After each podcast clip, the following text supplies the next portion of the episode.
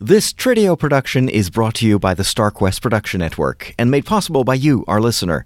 If you'd like to support the podcast, please visit trideo.com slash donate. You're listening to The Secrets of Doctor Who, episode number 34.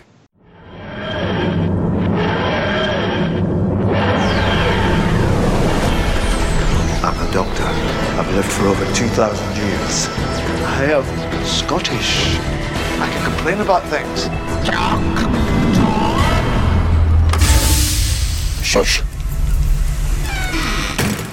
Hi, I'm Dom Bettinelli, and you're listening to The Secrets of Doctor Who, where we discuss the latest episodes of the hit series Doctor Who. And today we're discussing The Doctor Falls, the second part of the two part season finale of season 10. Uh, joining me today on the panel are Father Corey Sticha from Malta, Montana. Hi, Father Corey. How's it going? Good. And Jimmy Akin from San Diego. Hi, Jimmy. Howdy, Dom. So, uh, uh, just as a, a, little program note, I realize the opening music that we have uh, with uh, Peter Capaldi and uh, and, and um, uh, Jenna Coleman, we're going to have to change that at some point to mm. to update it. I have to talk to Father Roderick because he's the he's the the whiz bang kid with that sort of stuff. But um, I don't know if we want to. We're probably just going to have to wait until the next season rolls around. We have the new Doctor and a new companion, and we can get something together from that, I guess. Which could be, you know, who knows, a, yeah. a, year, uh, two years. well, that's the thing. Um, we're gonna we're gonna have a six month wait till the Christmas special, and then they haven't even started the next season. They're not going to start filming it until spring of 2018, and yep. it's not expected to debut until fall of 2018. So we've really got more than a year here. What we might want to do is uh, an opening title that has uh, either it could just be Doctor Who music without the voice clips, or mm-hmm. it could be um, voice clips from different doctors. That would um, be fun. Kind of harvest yeah. because since we're sort of expanding our purview, uh, what we're going to do, uh, we'll talk about that in a sec. Uh, with this with this show, um, in between um, new episodes of Doctor Who, maybe we can expand the opening to kind of cover those. That'd be kind of fun. I'll have to talk to yeah. Father Rock. He's got a full plate, so we got I gotta you know I can't bug him too much about it. But uh, well, if if it helps him, I mean, I'm a fan of short titles, title uh, opening sequences. Yep. Um, I've already gotten to the point where on YouTube, if people have you know 30 second, uh, you know, opening sequences for their for their YouTube videos, it's like, why are you wasting my time? so, the quicker yeah. the better. And you know the thing we got to remember is most of the uh, podcast apps have 30 second forward buttons. So exactly. Mm-mm. So but you know it's going to listen to it anyway, right? I got it. All right. We'll have to, well we'll we'll talk. We'll t- that's all behind the scenes. Um, but as a programming note, uh, we did mention that we're going to continue to make this uh, this show in between uh, new episodes. We got lots of great feedback from everyone. We got some great great ideas. Yay! Um, we our first uh, sh- uh, show that we're going to do is actually going to be related to this episode that we're going to talk about in a minute. Um, Big with the Big Finish audio plays. If you don't know, Big Finish is a company that has the rights to create uh, audio plays of Doctor Who stories, and these are great. These are professionally produced, and they include the actual actors from the series, and not just you know the current actors, but the um, the actors from from the past. In fact, I just saw that we're going to get some big finish audio plays of David Tennant and Billie Piper as the 10th Doctor and Rose. Uh, so, you know, if you have favorite uh, doctors uh, you that, that are now gone or favorite companions, you can get new content featuring them. So it's great. Um, in in fact, they have they have uh, people who have been on the show all the way back to the first Doctor's time that have featured in various uh, audio plays. And so you get to hear both the returning doctors and including like Tom Baker and Peter Davidson and uh, Colin Baker, Sylvester McCoy, Paul McGann for all of his unseen adventures that never made it to television, and uh, also favorite companions going all the way back. So uh, what we're gonna and, and they have a great app um, uh, for iPhone. I'm pretty sure I don't have an Android, so I don't know how good the Android one is, but the iPhone app is really good um, and it has all the features you'd expect, and it's fairly reasonably priced. Um, so we're gonna we're the, our next show is gonna we're gonna do it in two weeks. We're not gonna do it next week. We're gonna do it in two weeks, and it's going to be about a big Finish audio production called Spare Parts, featuring the Cybermen, um, and. Uh, we'll put a link in the show notes and a link on uh, on our Facebook page uh, to the Big Finish show, so you can uh, and so you can you know go to that get that if you want to listen to it before we talk about it. Um, that's your about, homework. That's your homework. It's about two hours long.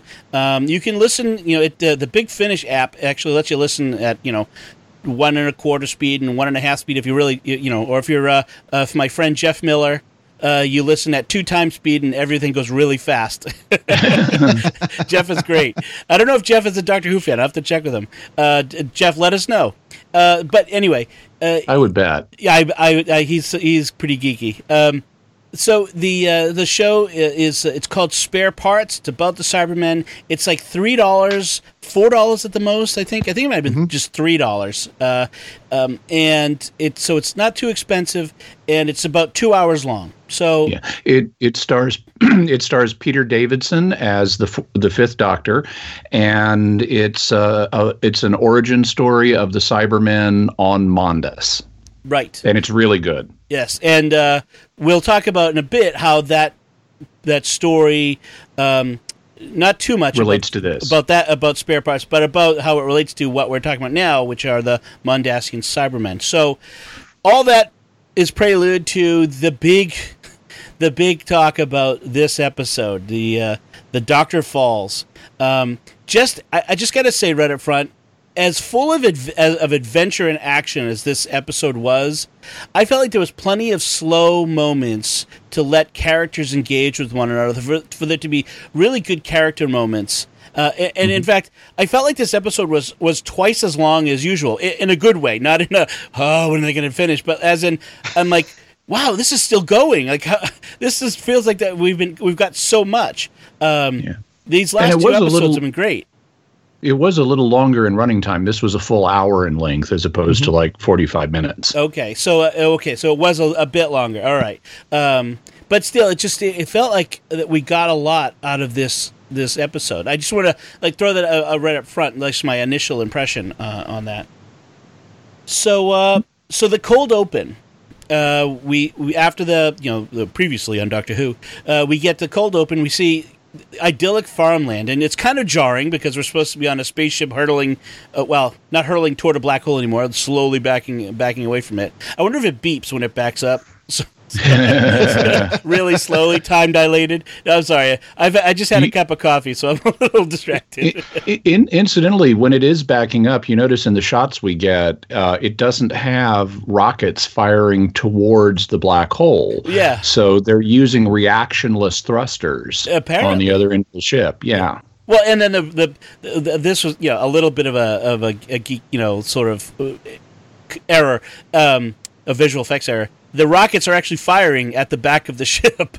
like with a, in last week's episode, like, they showed the rockets from the back of the ship firing, push that they would should be pushing the ship forward, but you know.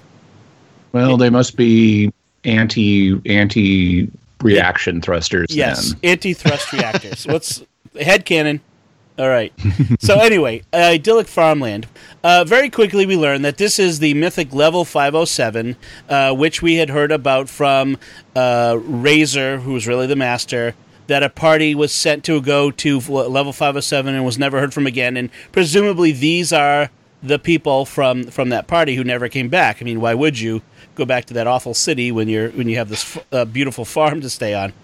Um, and then they have like a, a bunch of these um, early Cybermen, like the the uh, the the the, the very the patients. Patients right. They're not really cybermen yet but they the guys with the bags on their heads uh, strung up like scarecrows. Some of them some of them actually still alive at least one of them still moving. And i'm I, and i i never really really felt like i had a satisfactory answer. Why? Like why are they strung yeah. up like scarecrows? It was very odd Yeah, it doesn't really make a lot of sense um, because they're not going to be a deterrent for for Cybermen. They're not going to be scared, Right. So it, it doesn't make a whole lot of sense. I guess the the fan rationalization for it would be these very very early stage Cybermen may not have the full emotion control yet. Like we saw those people in the in the previous episode going kill me and pain pain pain. So maybe you can deter this very early stage. They don't have the emotional programming hmm. yet Right. Uh, I mean, it's not like they're scaring away crows. There wouldn't be crows in a in this controlled environment. Um, I from there a, might you might need a complex biosphere Uh, oh, okay, we we could we could we could put head kid in that one. Uh, from a from a writing a story perspective, it it highlights sort of the horror a bit. You know, the the you, you con- you've got this idyllic location and these what essentially like crucified people on these on these cross looking things and and it's it's disturbing it's it, it's unsettling crucified medical patients yeah, exactly, exactly. Um, yeah, and then you have this little girl that we seem to be the focus, and we we basically have um, as as speaking parts in uh, this week. We, we have the our major characters: the Master Missy, Doctor Bill, Nardole, Nardole. and then we have two people from this farm uh, community: uh, Har- Harzan, the the woman who's taking care of the children, and uh, one of the children, Alet. And uh, it's a, she's a little girl who looks an awful lot like Bill. Now, I- I- you know, it's is it because that they were both of the same race and have similar hairstyle? Maybe, uh, you know, uh, maybe that's I'm I'm just drawing a conclusion based on it. So I don't know if that was Well- a deliberate choice. I, I suspect it was. I mean, they, they, it's close enough that for half a second I wondered, have we gone back in time? Is this Bill as a young girl? Yeah. Or something else? Is this Bill and some other guys? Um, but I suspect the real reason for that is because we're going to have interaction between Bill and Alet later in the episode, and they they want you know this kind of innocent pure echo of bill interacting with the horror of what bill has actually become now that she's a cyberman and we see that that Alet has she's essentially has no fear. She's not even when the Cybermen attack their uh, their their farm community, um, and all everyone else is all the other kids are hiding under the beds. Alet is just sort of laying there like, oh yeah, here come the scarecrows again. Um, you know, she's so she seems she's got this uh, identity of this fearless little girl. yeah, she's reassuring the others it'll be okay Right. And then, uh, and so then we have this attack they re- that they repel from the these these uh, the, the the the scarecrow patient uh, Cybermen. Uh, the next day, a ship bursts through the floor of the uh, of the floor five of floor five hundred seven and crashes. And out of the smoke, very dramatically, we see Cyber Bill co- carrying the, the unconscious doctor. Of course, we don't actually know that it's Cyber Bill, but we at that point we, we assume carrying the doctor who's unconscious, and then boom to the credits, uh, which is a very uh, uh, dramatic device. Um, and then we, after the credits, we're back to the bottom level. The back to the city.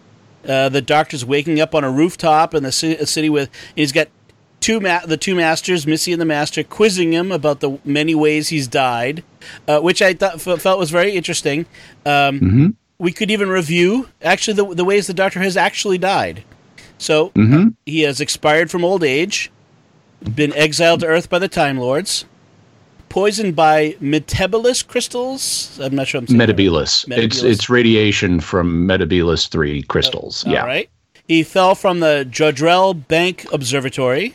And that's why Missy says, "I know you've fallen," because she was there in that episode. He was thwarting her plan. Right, the Master was there. Um, that was Tom Baker, uh, Fourth Doctor. The Fourth Doctor, dying to become the Fifth Doctor, regenerating.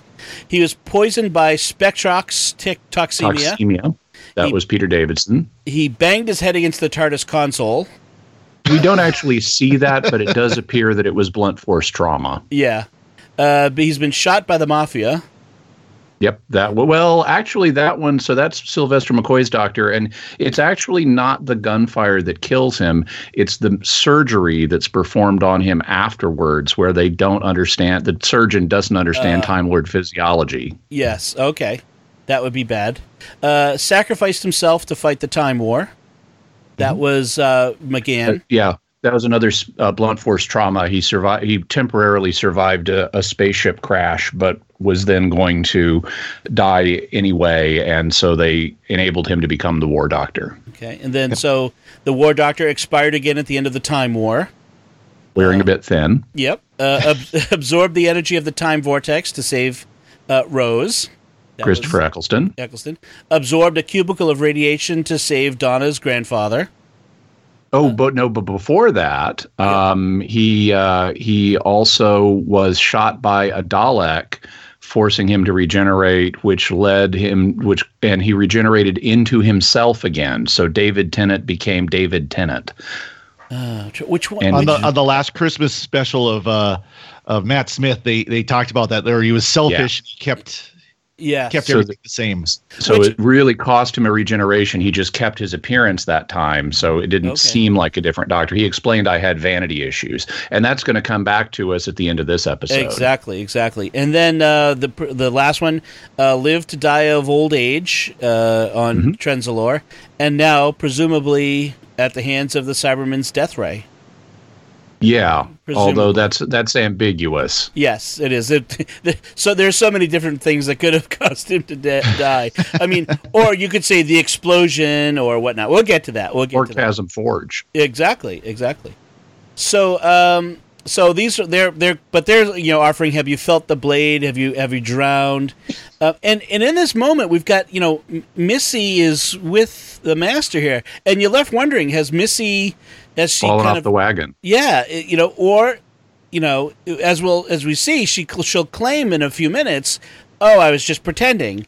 It, d- does she even know whether she's which side she's on? That's that's sort of an open question uh, at this point. Mm-hmm. Um, so we and in the midst of this, we get this flashback to Nardole escaping. We get a we they close that loop that which is good. We see that Nardole escaped in that uh, last episode. Um, and I gotta say here, just off the bat, about John Simm as the master, it's different than his previous time as the master. Mm-hmm. Uh, the the master without the drum beat is is subtler. Um, even he's his evil is more uh it's less Blunt, less crazy. Yeah, it's less the Joker, more smooth talker evil. Yeah, mm-hmm. um, uh, and, and, almost more relatable. I, I, I you know how you kind of like the bad guy a little bit if he's smooth and cool about it, and he, he's got that that that that something he has more of that, but to my mind, John Sims is still the least likable of the of the master incarnations because he is the most evil. Um, the previous ones, like Roger Delgado, I mean, at least the ones that had major screen time, which would be Roger Delgado, Anthony Ainley, um, John Sims and uh, Michelle Gomez. Of those, there are a couple of fill-in guys when the Master was like horribly disfigured, and then there was Derek Jacobi or Derek Jacobi very briefly. But of the four people who've really played the Master as a villain on an ongoing basis. Um, John Sims is the most brutal and the least likable. Yeah. And the others all have more redeeming qualities. Anthony Ainley who is the second major master, is really smooth. He's like mm-hmm. the most unctuous of them. Um, Roger Delgado, not quite as unctuous, but he's very suave and he's actually half good. Um, and he's really kind of the template for Missy. Missy is like a female version of Roger Delgado, only she's a little crazier. Right, right. It, it it's it's sort of like if you remember the old Dungeons and Dragons uh, um, alignments. You know, he's mm-hmm. John Sims masters chaotic evil, uh, whereas mm-hmm. Missy is more uh, uh, uh chaotic neutral, like, or, or no, what would be the word? Yeah, yeah, something like that. You know what I mean? It's not yeah. quite so evil, but more chaos and and then just to to play into that when now that he no longer has the drum beat and he's no longer in his psychotic mode john sims is more like lawful neutral i mean lawful evil rather than chaotic evil. Right right exactly. And the doctor actually uh, kind of kind of helps us bridge that gap between the last time we saw John Simm and now. Like mm-hmm. he kind of makes a reference. So you know, like the last I saw you, you were headed to Gallifrey. They they end up kicking you out, and he said it was a mutual kicking. they um, cured you and kicking kicked you me out. out. Yeah. yeah. I love the line mutual kicking me out. Um, and the, also interesting here is that they're monologuing, except it's a dialogue. They're dialoguing in a like the like the the bad guy. Uh, it comes from the the movie The Incredibles, the animated movie. Like this idea that that vil- villains monologue to let the and it lets the good guy uh, g- uh, escape. Uh, they're dialoguing uh, with themselves uh, here, uh, which is kind of funny. Um, And we we get up to the great line, knock yourself out. exactly. And then Missy knocks him out and knocks herself out essentially. Uh, you, and then and then tells the doctor, I was always on your side, you silly sausage. Well, you, you missed you missed kind of the, the, the, the line. I love the line by the doctor of Uh-huh. you know you're you're missing something that if you're winning and I'm here, you're missing something. Exactly. And John Simm immediately goes, "What am I missing?" right. so a cut. Well, we also we skipped over a couple things. So I want to don't don't want to miss. We find out exactly how long uh, they, that the doctor left Bill down there. They, he left her. We thought it was like one or two years. He left her down there for ten years, and I just I find it almost unconscionable. That's just horrible. Like, I, I get that he's immortal and that time doesn't pass for him the same way it does for others, but gosh, like he left her there for ten years. This is something that, and, and I'm sure it's going to eat on him. Now, whether they reference that in the show in the future, I don't know because of the upcoming cast and showrunner change. But um, we commented in last episode about, you know, how irresponsible the doctor is being because he's in this he's making this self-aggrandizing speech to George the man who shoots Bill's heart out. And it and instead of addressing the problem of you need to put the gun down he is just going on about how great he is and that's when Bill gets shot.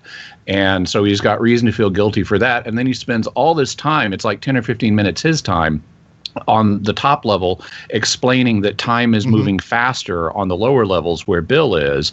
And he and, and then he and as they tie it up in this episode he spent the equivalent of 10 years doing that and then missed her cyber conversion by 2 hours. If he had cut anything out of his monologue about time dilation he would have been there in time to save Bill. Right. That that that part uh, it it bugs me, but not in a way that I think they shouldn't have done it in it necessarily. I think Yeah. I think it it highlights the the doctor's flaws. Uh, you know, Yep. he's a flawed individual. He's not perfect by any means, um, and it's yet another thing that's going to to, to weigh on him. I, I think and I hope. Uh, We'll see. Um, couple of, so the, the this episode is has got a, uh, a bunch of references to um, Doctor Who history, you know, previous things that have happened. Uh, one one of them is right here, where when the when they got the Doctor tied to a wheelchair. Well, the last time John Simm had the Doctor in his clutches, he, uh, not exactly the last time, but what, but close to previously last on- time, yeah, he had the David Tennant's do- uh, Doctor tied to a wheelchair on board that That's right. crazy uh, helicopter carrier. Um, the crazy unbelievable helicopter platform yeah Yes, that uh, Exactly. the, the Avengers apparently have t- uh, taken over.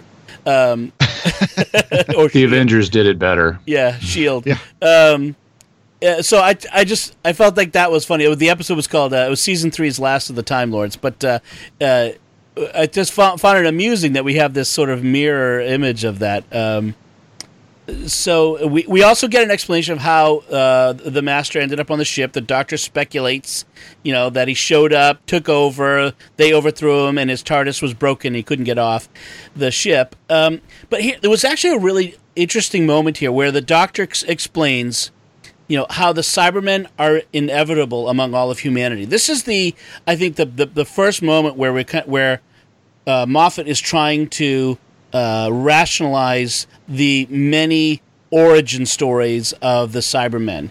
Um, yes. And it's a very interesting idea because it kind of brings up the idea that um, trans of the of this transhumanism, the the this idea we see in our society today of we can perfect humanity by by you know connecting us to computers or to freeing the consciousness from bodies. And and and this you know the, the the way Moffat p- presents it, and perhaps how all of the the Cybermen stories presented, is a very bad idea. Yeah. you know, when you've mm-hmm. removed. Mm-hmm. You, we moved our consciousness from our body. You've stripped our humanity from us. Yeah, the doctor later says, in principle, the idea is is fine of upgrading people with technology, but um, then they inevitably decide this needs to happen to everybody, and they start forcing it on people. And so there's a, something in human nature that leads to this being a dark turn. And and you know, I, I think that's actually a pretty fair assessment of the situation morally. If you have somebody, let's say they're getting old and their heart needs to be replaced. Giving them a mechanical heart is not a bad thing. Or if their eyes are going bad, giving them mechanical eyes is not a bad thing. Um, but if you then decide, okay, this makes us superior and we need to force this on everybody, that's when it becomes really morally problematic. Well, we- but humans have a tendency of doing things that are really morally problematic at some point. And so. Well, we see So this that- throughout we see it throughout history not so much about technology but a certain group of people who see themselves as superior to the other whether it is like a tribal issue or of course you know the nazis and the uber race and all that stuff. Um, this is kind of a re- reoccurring theme throughout history Right. Also, also, speaking of recurring themes throughout history, the Doctor names a bunch of different places that the Cybermen have originated. Um, now, in this episode and the previous one, they're calling them Mondasian Cybermen, even though they're not on Mondas. Mondas in Doctor Who canon is Earth's former twin planet that op- that uh, orbited on the opposite side of the sun, and it's where the Cybermen first came from. But here we have people from Mondas who are becoming Cybermen. But the doctor says in his speech it also happened on Mondas and other places. Telos, which is a pla- planet the doctor visited in the episode Tomb of the Cybermen in the second doctor's time, uh, Planet 14. Which is another reference from a second Doctor story called The Invasion. And um, Marinus, which is a planet we actually saw in the first Doctor's time in an episode called The Keys to Marinus. But later on in the comics, there was a, co- a comic story called uh, The World Shapers, if I recall correctly, where people from Marinus became Cybermen. And so Moffat is referencing and canonizing an element from Doctor Who comics. And when he then talks about also how they arose on Mondas, he's referring, although it's not as clear, he's referring to spare parts because that's the how the Cybermen arose on Mondas story. and if people want to see uh, the first uh, filmed version of uh, the Cybermen um, in the first Doctor's time, there's a, there's a serial uh, called The Tenth The 10th Planet. Planet. Yeah, and uh, it, it- it's it's not available in the usual places, but if you Google, so there it's it's uh, on DailyMotion.com, and you can you can find a bunch of stuff there. The whether or not they have legal right to host it is in question, but um, I, I don't think there's any problem with you uh, playing it as long as it's there. Uh, you can also uh, get the DVDs on Amazon.com. yes, you can also do that, and I would encourage that as well. Uh, but you can. That's but, also the first Doctor's regeneration story. Right, uh, and it ha- it happens to occur uh, in Antarctica, which is an interesting connection to. In fact, you brought this up last time, uh, Jimmy. The the idea that when we first see the Doctor at the beginning of last week's episode, he was in a snowy place, and you brought up the idea that maybe that's a connection to the first Doctor, which was very prescient of you, I have to say, given what happens at the end of this episode. Uh, we'll get to that. Um, so the other thing it does is it, it kind of undercuts the master at this point. Um, you know, he does he doesn't get to say I invented Cybermen. You know, it's sort of big deal. Cybermen are, are, will, would have popped up anyway. It always they Yeah. always pop up. yeah There is a throwaway line here uh, that Cybermen are inevitable, like sewage, smartphones, and Donald Trump, uh, which is uh, kind of funny, and I'm not sure exactly what he's trying to say there.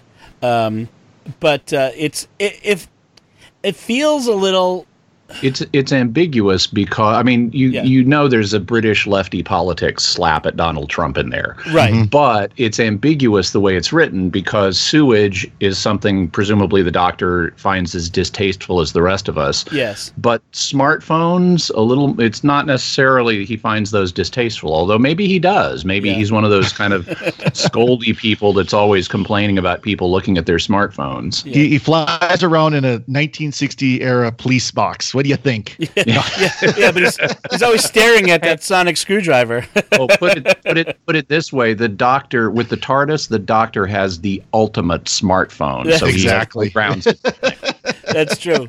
I, I- I have to say, I mean, it it can be funny and th- as a storyline. I but I don't I don't necessarily like like these sorts of lines that ground uh, a show or an episode into into current politics. I'd rather uh, to be to be kind of a, above that or apart from that. Um, it just I don't know. It, especially when you when it's a sort of thing that's a long running show, you want to go back watch it. It'd be like some like a Star Trek episode referring to you know Ronald Reagan, you know, a Star Trek: The Next Generation. It would it would kind of like knock you out of the show watching that again and being super grounded in that time. Well, and this is this is something that has happened in Doctor Who quite a bit. Um, even going back to the first Doctor, uh, the episode "The Chase," they show this thing where it's like a TV screen where the Doctor can pull signals from throughout history. It's like any any event in history is is supposedly written in the you know um, in the very proton you know um, um, in, in basically it's it's written in the universe. And you can pull out these events. So he shows like um, Abraham Lincoln giving the Gettysburg Address and a couple other things. Well, he they show some BBC footage of the Beatles that's contemporary to the time. Mhm. And of course, this is the BBC wanting to reuse good footage that they have. You know, Right. hey, here's we can throw you know a minute of this in, we can reuse this footage, but it's something that this isn't new for Doctor Who, unfortunately. Yeah, I, I can kind of forgive him for for showing the Beatles. I mean, just for the nostalgia factor of that, um, because they were big at the time, and so it's kind of for me, it's kind of neat to see the Beatles on Doctor Who um, back Yeah. when they were actually active and everything. Um, but I agree, they, th I I don't like it when they I, I don't so much mind contemporary references because it is a time travel show. right. Um, but I don't like it when they start commenting overly overtly on contemporary issues. Um, there's a risk there you're going to alienate chunks of your audience, and it also just can come across as preaching. Mark Twain is famous for having said that uh, fiction should never preach overtly, but should always preach covertly.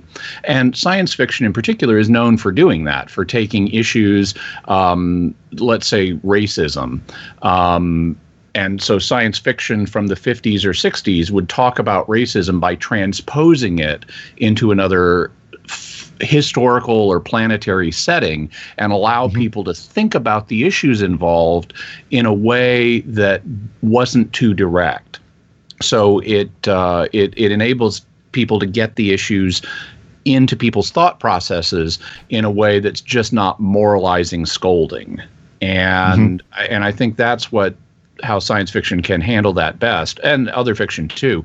With Doctor Who, though, there has been a spotty record. Uh, there was a period in like the the late '80s um, when uh, the showrunners hired a script editor named Andrew Cartmel, who's eh, who told them up front, "I want to bring down the British government." He didn't like the conservative British government at the time, and he wanted to hmm. use Doctor Who as a weapon for getting ideas out there Wow. that would bring the British government down and elect a liberal government, and and that kind of thing is going to result in lower quality storytelling because you're being driven more by ideology than by the uh, by by the the needs of the story. And unsurprisingly, Doctor Who got canceled at the end of that era. Right. Yeah, yeah, and I mean, this is Moffat's last. You know, uh, apart from the Christmas, his last go, and maybe he felt like this is my last chance to, to, get to get at Donald Trump in this. I don't know. Maybe that. Yeah. It, but uh, the less of this and more of the the rest, I think, is is a good rule.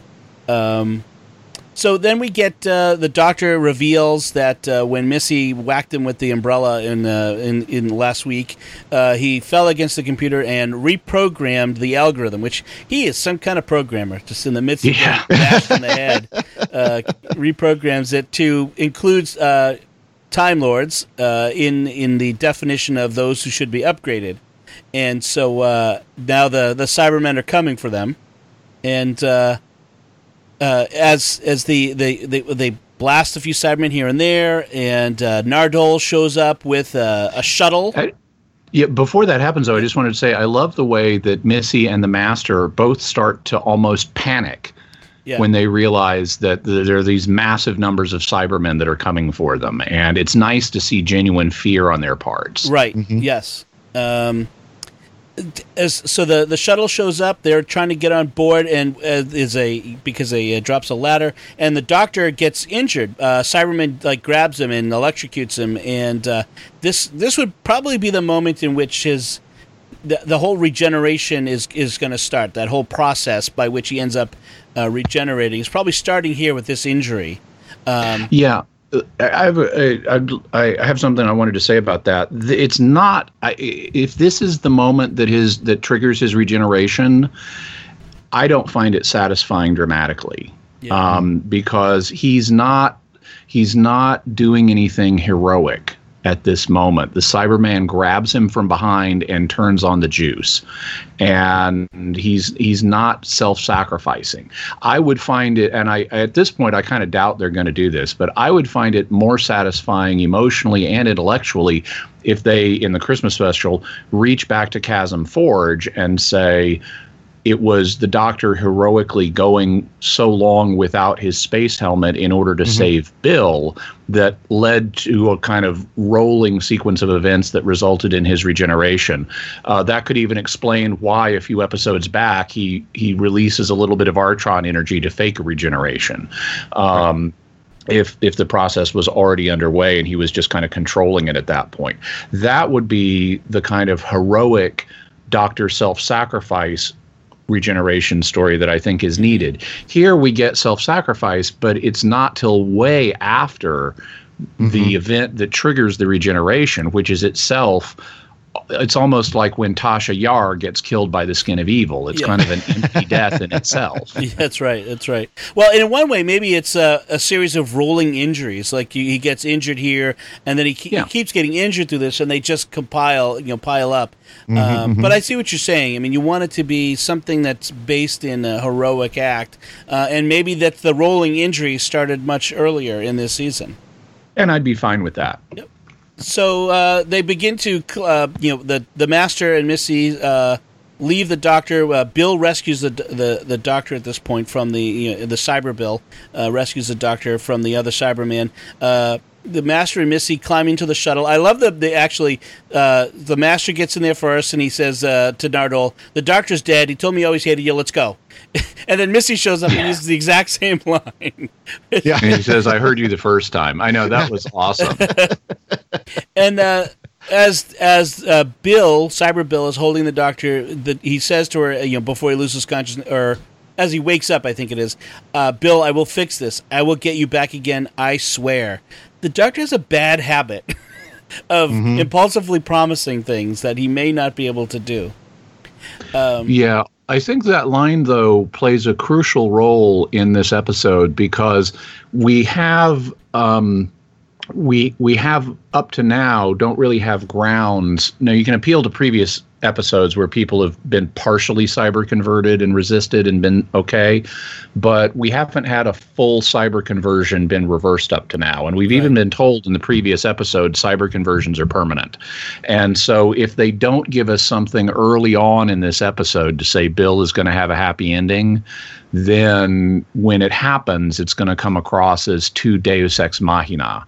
Right. And so they needed to do something early in this episode to tell us Bill is going to be okay. I like the fact that the doctor later walks this back. Yes. So it kind of is not really within his power. He's just being optimistic. He doesn't know he can do this. In fact, the line at that point, we'll get to it very soon, but that line at that point is very well d- done, very well written. You know, like, um, were you lying when you said you would, uh, you know, get me back again?" And he said, "No." Were you right? No. And makes that No. distinction between he wasn't lying because he didn't know, but now he knows that he, you know, that it's not it's not reversible. Um, so very a very a very good writing on that. Uh, so we're back at the farm uh, two weeks later, uh, and Bill is uh, unconscious in the barn and wakes up as Hazran comes in uh, with some blankets or, or, or something. I really liked the use of this perception filter gimmick. It's it mm-hmm. wasn't exactly a perception filter, but it was sort of her.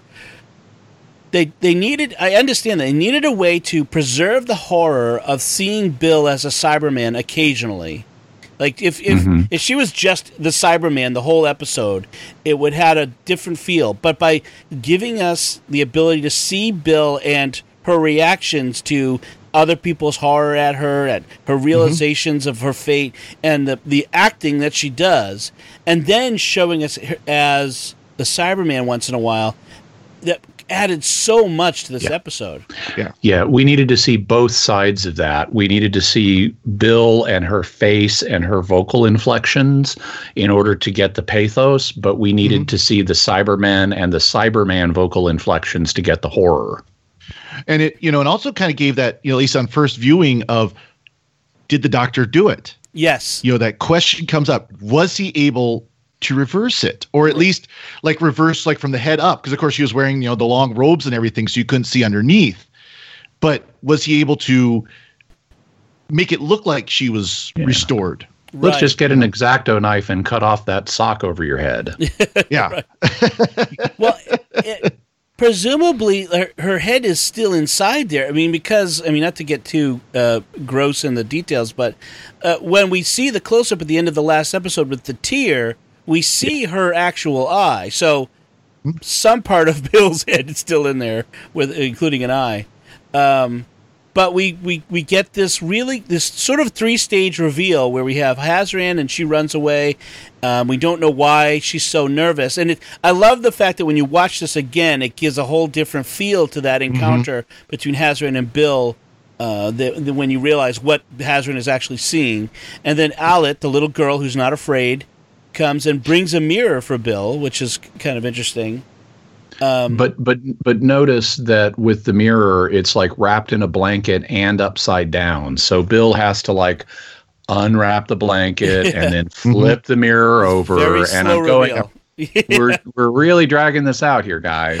right, right.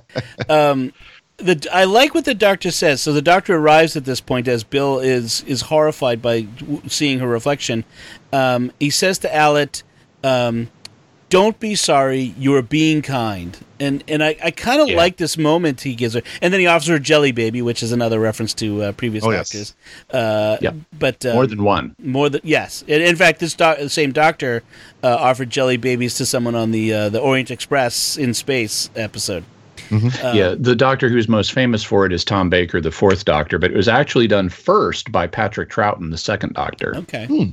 Jelly baby being a uh, candy uh, in uh, in Britain. Uh, Yeah, It's a it's it's like a gummy bear shaped like a baby. yeah, yeah. Um, but I like that moment where he's, you know, don't be sorry, you're you were being kind, and that kind of comes up. That word "kind" comes up several times in this episode. Um, i the emphasis on it. Uh, uh, we'll see. We'll hear it again in a minute. Um, and it talks about. Um, he explains why she sees a Cyberman uh, in the mirror, but doesn't recognize herself as a Cyberman. Um, he says one thing: he's like, "Living under the monks taught you to hang on to yourself," which is an interesting way of connecting this to the the the the uh, monks trilogy episodes, where in Lie of the Land, um, Bill had to keep remembering who she is and who the doctor is in order to uh, to um, to hold off the, the, the programming that the monks were doing, and and it- what we're seeing here is that exercise c- trained her, prepared her for being able to hang on to herself in this situation, which is interesting. And, and that's good, but it also highlights a dropped element from that sequence because one of the things all this season about Bill has been her mom and her relationship with her mysteriously dead mom, and um, it's it's her connection with her mom that is the Deus ex machina in the Lie of the Land, but here there's no connection with her mom. And so they just end up dropping that thread and not paying it off in any way. Well, they they, they completely just like they sort of. I feel like they, they that was the payoff. Lie of the land, boom, that's the mom. We we did all this build up, boom, drop her here. Like this is the end of the mom and the stepmom for that matter. She got left behind a long time ago. Occasion So apparently. I think she showed up like the first two, three episodes. That was it. Yeah. yeah. Yeah, well, the stepmom, I mean, I had criticisms of that character from the beginning, and we don't need to go into all of the companions' relatives the way we did, like with Rose Tyler. Right. Um, but uh, the way they built up Bill's mom, it felt to me like we needed more at the end of the Lie of the Land. And I said it. I think I said at the time, if they don't give us more, I'm going to be disappointed. Yeah. So I'm disappointed because it felt Deus Ex Machina without further context later. Right. Right. I mean, as powerful as her mom was to her, that we we still that it sort of just forgets it. That's that's not a good. That's not good from the writing perspective. Yeah. So uh, Bill gets angry at the doctor and uh, ends up blowing the door off the barn. Um, we Love Nardole's line. Nardole is, is in his own here right now. He's you know He preparing the awesome. farm for war. All right, folks, nothing to see here. Show's over. Somebody- Move along. Somebody broke the barn. No big deal. He's, he, he gets a lot of opportunities to kind of boss everybody around, um, and I think just Nardole loves that. Um, there's a very interesting moment here, like we really see the master being cruel. He, he's like he keeps offering, like he, oh, says awful things to Bill at this point, and because when then we see we're only seeing her as the cyber Bill now, and so we you know it seems to not have any effect and and in fact it says that in the monotone uh, cyberman voice and then we get this white you know this this this this uh, transition to seeing bill as she is and the tears you know and the horror Yeah. the, the, on her face um, She's crushed, but we can't see it in her cyber form. Exactly, Right. and that's a very it's like that dehumanizing. It really brings that home again, like the way like I was saying before. You know, it emphasizes by by only being able to see her as a Cyberman occasionally, it emphasizes the horror of what's been done to her. Um, we get the tear here. Uh, sorry, I don't mean to have that rhyme, but the the, the tear that that he saw before. Um, she says it's an engine oil. He says it's a tear. Um, and he's confused because there should Little be foreshadowing there. Yes, exactly. That tear becomes very important later on. Um, And the engine oil connection. right. Yep. So then we get uh, the, the the the master had come to tell them that they, he and Missy had found what they were looking for: uh, elevators, lifts uh, to to another level. So on the way, uh, the doctor starts to regenerate and stops and tries to you know uh, pretend you know that wasn't really happening. He was really picking up a walking stick. Um, so we you know we so we're, we're getting this we, we get this idea that the regeneration has started and he's holding it back through a force of the will He's also hiding it from Bill. Yeah. Up to now, Bill in previous episodes has heard about regeneration, but has not had it explained what it is. So, of all the companions the doctor has had, except for the very first ones to see him regenerate, he she has like no background in the concept of regeneration. She doesn't know that if the doctor dies, it's not permanent. right Right. um so we get we get to and this uh, that's a nice conversation here that that bit where um, he admits that he believed he could get her back to the way she was and he, how he was wrong so there's a nice character moment there um and then we have this this request that she makes of the doctor. It's a very disturbing request, and it's maybe something we can talk about a little bit. She says to the doctor, when it comes down to it, she doesn't want to live if she can't be herself anymore. Um, in other words, she's saying if he can't get her back to the way she was, kill me, uh, which is sort of a ref- you know rec- recall to last week with the the poor fellow in the in the ward. Um, so, uh, you know that morally problematic. Uh, but even the question is, is would the doctor even go through with it? I just I, I don't know. Given what we know of the doctor's ethics, I just don't think the doctor could ever go through with that. You don't think the doctor could ever kill a companion? Uh, has the doctor killed a companion before, Jimmy? the doctor has killed a companion. Um, it was very special circumstances, but back during the fifth doctor's time, uh, he met a robot who was uh, could change shape and was controlled by the master. Uh, the robot's name was Kamelion with a K. And despite the fact the robot had originally had evil programming, and despite the objections of the other companions, the doctor took Kamelion on board as a companion. Unfortunately, this was the 1980s, and so robot technology was really not good at the time. And it, also, the guy who programmed the robot met his death, I believe, in a in a in a in an, it was it was in an accident. I think it was a motorboat accident, and so the programmer of the robot wasn't available. And it really did not work. This is something the current showrunner at the time, John Nathan Turner, was really enthusiastic about, but then they just could not make it work. And so Kamelion ended up uh, being in a handful of episodes, and and basically being ignored most of the time. And then finally, they uh, they killed off Kamelion. So they had uh, they had sort of his evil programming reactivated, but he was torn and would by the end was begging the doctor to deactivate him. And so Peter Davison did and took immense even though he as a character is horribly regretting what he's doing peter davison the actor and everyone else is secretly taking lots of glee in the fact we're not going to be saddled with this dud anymore so that was kind of a special circumstance. Whether yeah. the doctor could kill Cyber Bill is another matter. Yeah, uh, uh I'm not. Yeah, uh, the, would the doctor make a distinction between turning off a uh, a sentient AI ish um, machine uh, versus uh, a Cyberman who was a person? Uh, now, yeah. What, see what I what I kind of got the feeling when in watching the show is the doctor basically said that if the cyber programming asserted itself to the point where Bill was wiped out. It might have been her body trapped in that cyber suit, but she was no longer there. She was just another Cyberman. Then he would have no remorse doing it. Mm-hmm. So did he say? I don't recall him saying that. Well, not there weren't those words, but it's just kind of that conversation. That's kind of the sense that I got out of it. There's there's also the question of even though he might conclude that way, would they actually show that to us in right, this, correct. which is meant to be a family show? Um, since we this you know raises some interesting moral questions and theological questions, mind if I give a quick take on it? I, I was just about to ask us to get to go into that, so yes, please. Okay, so um, my thought is now it's a established principle of Catholic moral theology. You can never kill as a means or as an end. You can never kill an innocent person. And so you can do things that will lead to a person dying as a side effect, but you can't kill them just to kill them, and you can't kill them as a means to some other end.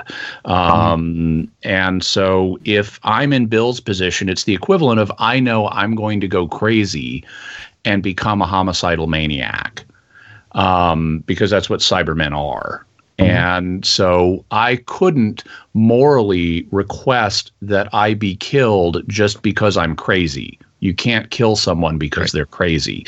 What you can do after they've become crazy and are now a homicidal maniac, now they're a threat now they're they are mm-hmm. no longer an innocent person because they're actively doing harm. They may be morally not at fault because they're out of their mind, but um, they are an active threat, and you can use lethal force to deal with an Correct. active threat. Correct. This is this is where the principle of self-defense comes in, where you can, if necessary, use lethal force in self-defense. Yeah, or now, proxy self-defense to save others. Yeah, you know, I mean, obviously, uh, you need to try to find ways to uh, subdue or otherwise remove the threat without killing someone if you can. Right. But that doesn't mean that you have to go to like the ultimate extreme of being willing to give your life so that you don't kill this person. You know, let this person kill you so that they doesn't, you know, you don't kill him. You know, that's right. The church would never teach that. You know, but they would say if if, you know, so in in this example of Bill, what the way it would play out is she becomes just another cyber clone and the doctor ends up killing her as part of that you know in defense right. of himself and others from this now just run of the mill cyberman that happened to come from bill Right, but he has to wait until she's an active threat and not Exactly. just uh, one that could be not just a person who's going crazy or and not just a person who who may have been reprogrammed but we can deal with her in some other way like shutting her in a giant freezer or something. Now, Exactly. It has to be she's an active threat and there's no other way to address this. say Bill never progresses beyond the way she is now, where she's a, a person trapped in a in a in a metallic, you know, in a in a mechanical body. Um, she's Cannot ne- cannot deliberately kill her. right. She she's never going to be who she was again, but that would not be morally acceptable to to Mhm. Because that's essentially what we you know some people call mercy killing or euthanasia um, under those things, and that's just not morally acceptable from a No. a, a classical Christian moral principle. the the thing to do in that situation is find ways to relieve her suffering so that she doesn't want to end her life. The problem there is you have someone who's suffering. They may have they may be traumatized by what's happened to them, but you don't kill someone because they're suffering. You help their suffering. Right. Exactly. Good, good discussion. That's a good, good point. Um, so what we we have uh, the Master and Missy at the uh, lifts the, that were uh, disguised by hologram, um, and we have a, a nice discussion of why doesn't Missy remember any of this? Why doesn't she remember meeting the Master, meeting herself before? Um, and she says the two of us together puts the timeline out of sync. Uh, you can't retain your memories of me, which is This- an ex- explanation we got in the the the the, the war Day of the doctor, Doctor. Day of the Doctor. They've used this time and time again whenever there's been like a two doctors or three doctors episode or something like that, you know, that timelines get out of sync and memories get wiped. But they're not consistent about it because sometimes they do remember things. Well, and in fact, in this very episode, we uh, We have that. We have that, and which raises a question for me: is as we go through this and as we get toward the end, how much does Missy actually remember? And maybe she remembers more than she's letting on. And I want to bring that up again uh, near Mm-hmm. the end here. Um, so they activate the lift, and for some reason, Missy activates the lift and calls the calls the lift, and a new upgraded Cyberman, the ones we're used to seeing in the new Who, comes out of the lift, um, and they And- destroy it. And Dom, you totally get credit for calling the explanation for that because you said last episode that it's going to be because we're on this higher level, so the Cybermen are continuing to evolve at the faster time rate down below. Yes, I, I just uh, uh, uh, blew on my knuckles and uh, rubbed my He, shirt. he in just that classic. twisted his twisted his arm, pack, patting his back for that one. I'm Yes, kidding. yes. I'll, I'll exactly. pet it for him. well, we all get some credit for t- calling things on this one, but uh, yeah, that so and that actually brings up the other thing, which is they can't go to the bridge to get the TARDIS. We, we, we nice little um, uh, clipping all the hang, the hanging loose ends here by Moffat on this. So we can't go to the bridge because the the time dilation gets worse as they go higher, which means that the Cybermen on the bottom of the ship will have then hundreds of years by the time they get there, or or at least a long time because it only took ten years to get to the to the bottom of the ship anyway. But it will they'll have time in o- to evolve a way to stop them and presumably bu- beat them there. Is what the doctor says. Although I don't know, It's I might an- I might try it. It's it's a nice explanation, but I don't know how persuasive it is because as the, they not only have to figure out a way, they have to also get there, and they go, move mm-hmm. slower and slower as they approach the bridge. So you can still have time on your side in that sense. Right. Although to be to be fair too, or to to be kind of nitpicky too, every time they show the counter on the lift, it's always running the same exact speed yeah. as it goes up. It's not like it starts out really, really fast, it starts slowing down, or coming from the top, it goes really, really slow and then speeds up. It's always the same steady tick, tick, tick, tick, tick, tick, tick, tick, you know, as it goes Yeah. up through the floors. Right, exactly. There, there, there is a bit of a problem with that, and frankly, I've, I, I'd rather make a run for the TARDIS than blow myself up. But Me too. you know, and and Yeah. and then move to another floor with everybody else, where the Cybermen may eventually come and get them again. So, uh, but you know, we're tying the loose ends. We have to have the story as as we got it. We and and so you know, this is what they, they give us. Um, we get They the- could have always disabled the TARDIS. I mean, there are easy Yeah. writing fixes for this. They could have disabled it in some way, just like the Masters is disabled, right. and uh, and said it would take too long to fix. We'd never make it before they could get up there and grab us. Right. Yeah, I mean, they, they could have just said, you know, just as the Masters was disabled because he he screwed it up being too close to the black hole, they could have said, well, the Doctor's TARDIS is even closer, Yeah, and yeah, and there's even Or more they- problems. They could have given us a scene where he tried to take off and burned out his dematerialization circuit. Right. Yeah. Uh, so we we then we have uh, the the imagery of the uh, the Cybermen launching from the bottom of the ship toward floor 507 and i got to tell you the, the floors on this ship must be uh, swiss cheese by this point because they're blasting through every floor This this was a little implausible. Yeah. why did they all go through the same hole uh, i suppose Yeah. you could pick them off too easy that way when they come all Or let's take a lift. exactly. Uh, how much time will it take? Um, uh, you know, that's a good question. I mean, that they. It, the doc says, you know, uh, we uh, uh, we need time, which means we need a plan right away. Well, it actually apparently as because as they come closer, the time dilation effect gets worse. It apparently takes them a while. Uh, It feels like it takes a day or so for them to get there. I don't know, but um, there's they have time to prepare. Um, Nardole prepares these defenses, which, uh, you know, at the be- it took a while for me to figure out exactly what he's what's going on with the, with these guns. Like at first, you think mm-hmm. he's made the guns themselves more powerful. It's not until mm-hmm. like the third explanation, and they have to give us three explanations that you understand that he's rigging the guns to set to, to not directly, but to set off the infrastructure of the ship, fuel lines and mini fusion reactors or something, to explode when the gun shoots. He was he was using the projectile from the gun to, as I understood it, to tell the computer where to blow up the floor. Yes. Oh, I didn't even get that. I thought he's just That's- doing that's it on the he started- computer and the gun is window dressing. Well, the gun the gun was window dressing, but it's like why he started with the apple. He tracked where the apple hit, and that's where he blew it up. Right. And the same thing with the gun. It's So- wherever the gun hit, He, he blew it tracked to knew where to blow it blow it up. up. Right. That's Um, that's how I understood it, anyways. And- Okay, I didn't get that because eventually at the end of the episode, the doctor just turns the sonic screwdriver on full and there's no impacting anywhere going on. yeah. Yeah. Yeah. I mean, I suppose you could just tell it blow everything up at once. The uh, Yeah. the final solution there. Big red button. Yeah. So then we uh, we have this, this uh, fun scene between the master and Missy, um, where the master's apparently putting on eyeliner for some reason. I guess he's getting ready to become Missy. Uh, Practicing. Yes. Yeah. um, uh, Missy, you know, comes up with the idea that the master's TARDIS is the is the best way out because it's down instead of up. Um, except it, it needs a dematerialization circuit. Uh, we have this, uh, but but she kind of throws him against the uh, wall and tells him about this story about she has this vague memory of of a very determined woman throwing her against the wall and telling her to always carry a dematerialization circuit and pulling one out of her uh, pocket. Um, Yeah. which is again I- that idea that maybe some memories have remained.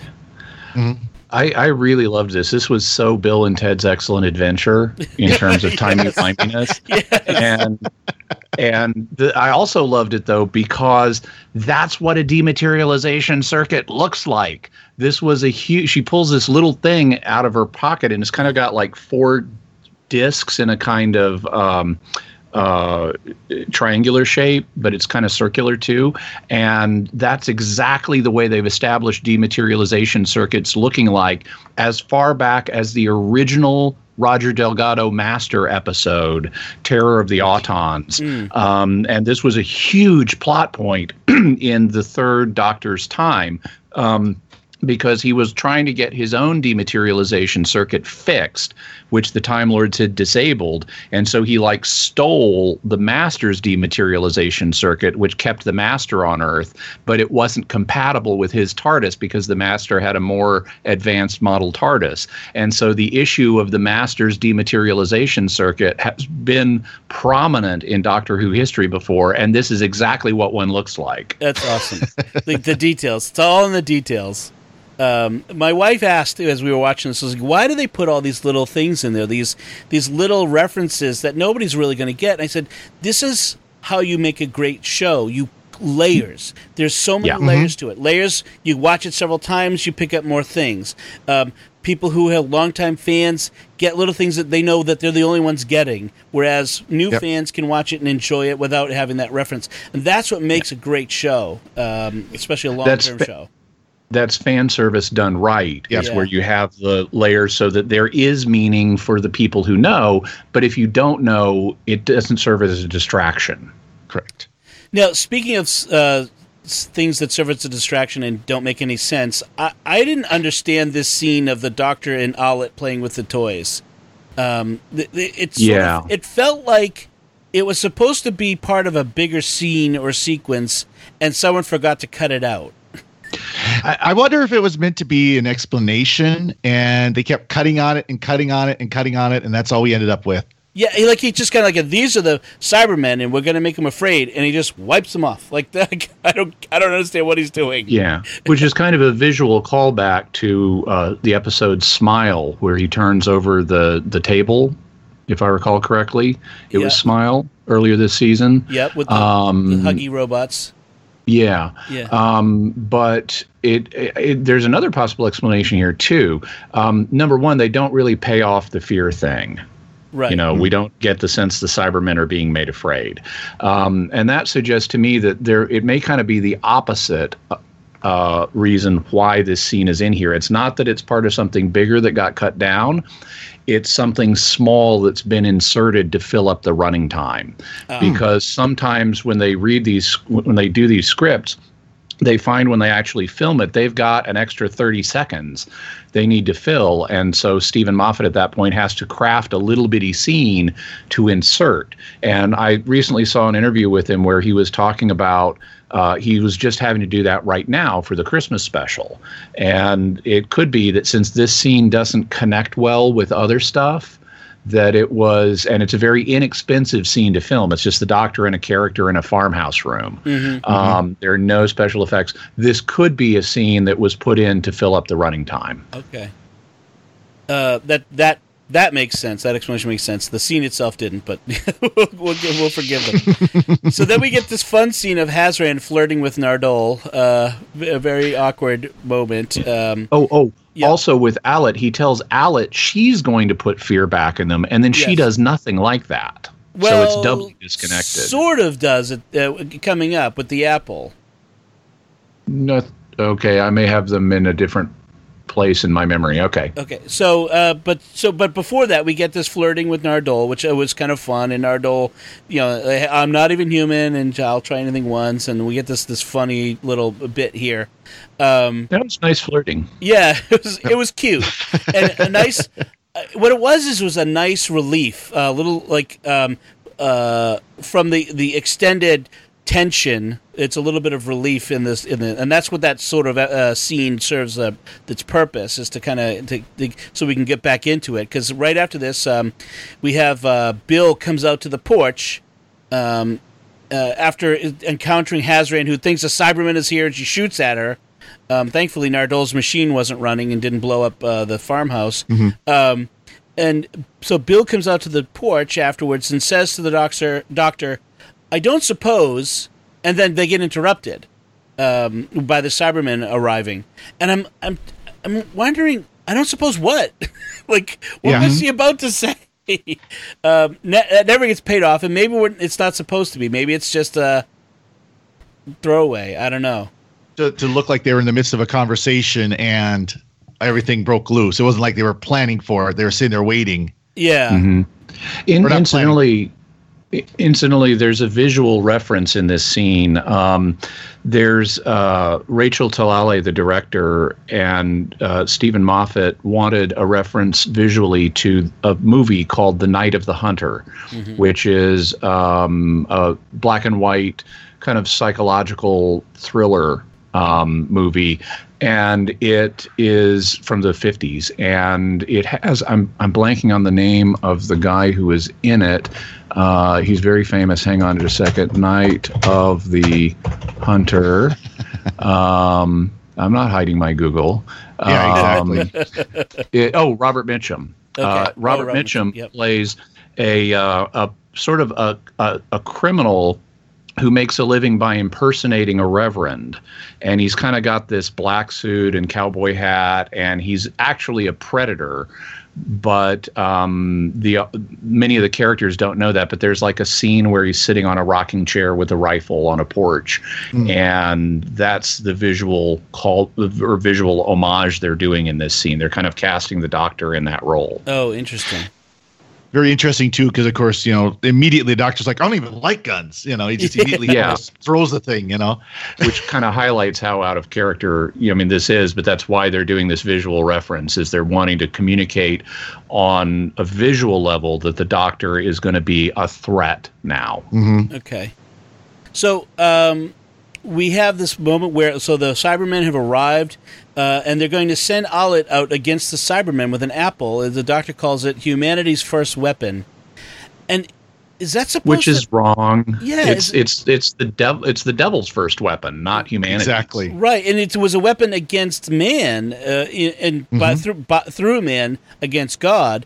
But I mean, who is who is humanity using this weapon against? Is this sort of is it pitting humanity against God? That God is an enemy. So it's it's it feels really discordant in uh, in uh, Yeah. It wasn't a good I line. think I think Steven Moffat is just wanting to use, um, uh, you know, the Western literary canon without fully grasping it. I mean, I guess you could rationalize it and say, well, it was the first weapon used against humanity, so it was humanity's first weapon in that Right. sense. Right. But actually, if you wanted a better reference where you have a girl throwing an apple, it would be better to go to Greek mythology, where you have the goddess Eris casting a golden apple among the gods and sowing chaos among them.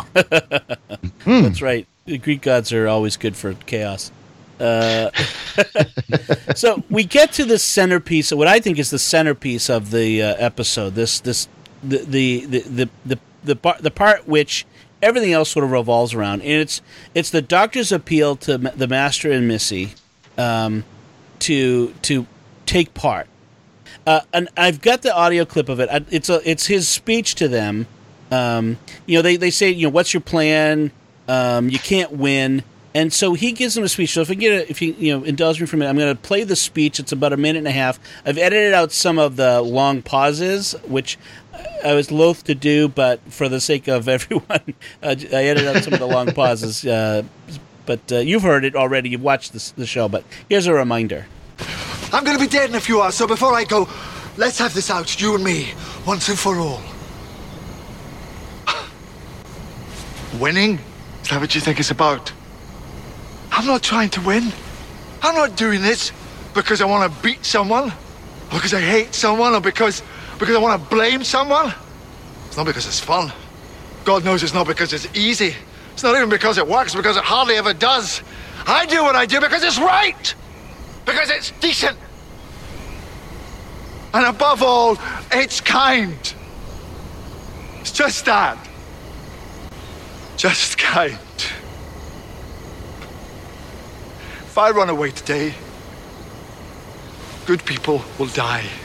If I stand and fight, some of them might live. Maybe not many, maybe not for long. Hey, you know, maybe there's no point in any of this at all, but it's the best I can do. So I'm going to do it, and I will stand here doing it till it kills me. You're going to die too.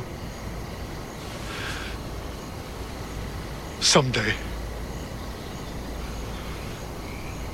What would that be if you thought about it? What would you die for? Who I am. It's where I stand, where I stand. It's where I fall. Stand with me. These people are terrified. Maybe we can help. A little. Why not? Just to the end. Just be kind.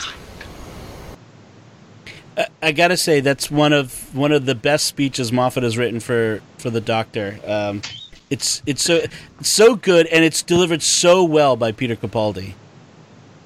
Capaldi does a really good job with it, um, and it's a it's a very good speech. It it has a couple of elements I think that are worthy of comment, uh, or that I have a couple of thoughts about. One of them is the the bit about it's who I am, it's where I stand, where I stand is where I fall.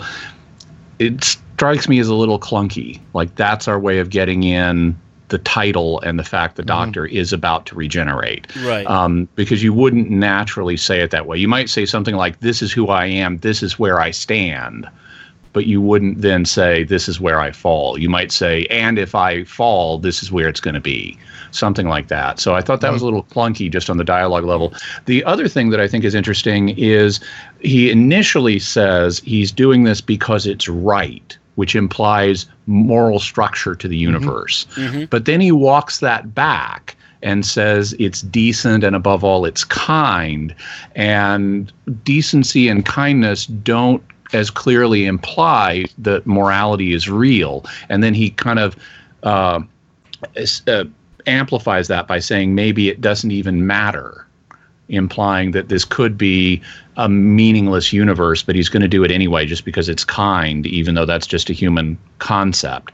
And so to me, this was uh, kind of Moffat's nihilism coming through. Right. Uh, which is a classic dilemma that people have if they have a materialistic worldview where it's all just atoms uh, which is a line we're going to hear later in the episode. If it's all just atoms, then we are in a meaningless universe and there is no objective morality. Uh, so the fact we have this moral intuition that tells us things do matter, it's not just meaningless chunks of energy moving around. Um, that's something that's built into our hearts, that sense of morality. And if you have a purely materialistic worldview, you're going to live with this discomfort between intuitively sensing that morality is real, but not having a, a belief system that supports that. And Moffat is in that position, and he's transferring it to the doctor here. I, I would say that um, where he says maybe there's no point in any of this, I think what he means is the futility of fighting back. That he, there's a sense. This is what I got from it was there's a, s- the, the sense that you know no matter what they do, they're gonna they're gonna lose. Yeah, the, the, you know, so maybe there's no point in giving your life because you're gonna we're gonna lose anyway. Like from a from a purely um, self preservation standpoint. Okay. But it's the I may have thing to do. I may have been reading it a little overly philosophically then, but so I was a philosophy major. Sue me. Yeah, exactly. well, I, I may be overly optimistic too, but um, well, the other thing I want to point out is how when when Capaldi gets emotional, how that Scottish accent comes out. Uh, I, I am if if we don't have a Scottish doctor next time, I am going to miss the the Scottish accent as it, as it comes out. But I, I, I, what it says about the doctor here, you know, the idea of you know that he's what would you what would you die for? And this is extremely prescient. Like you're gonna die someday. And in fact we know that Really soon. the master well, Yeah, Missy exactly. is going to die you know and the and the master are going to die and perhaps regenerate or we know the master's going to regenerate but they're going to die you know. When will it be? Well now you know what would you die for? I think this has a it you know, we see it doesn't affect the master at all. He kind of says, "This is the face of someone who didn't listen to a word you just said." Like it's the master at his cruelest. yeah. But but we But- know Missy has changed, and it seems like it has an effect on her.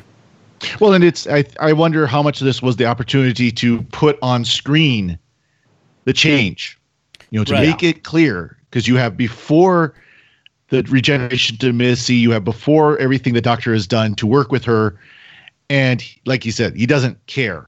I wasn't listening to a word you said and just walks away. I'm Right. out of here. But you got Missy where in the middle of the speech you see her tearing up. Right.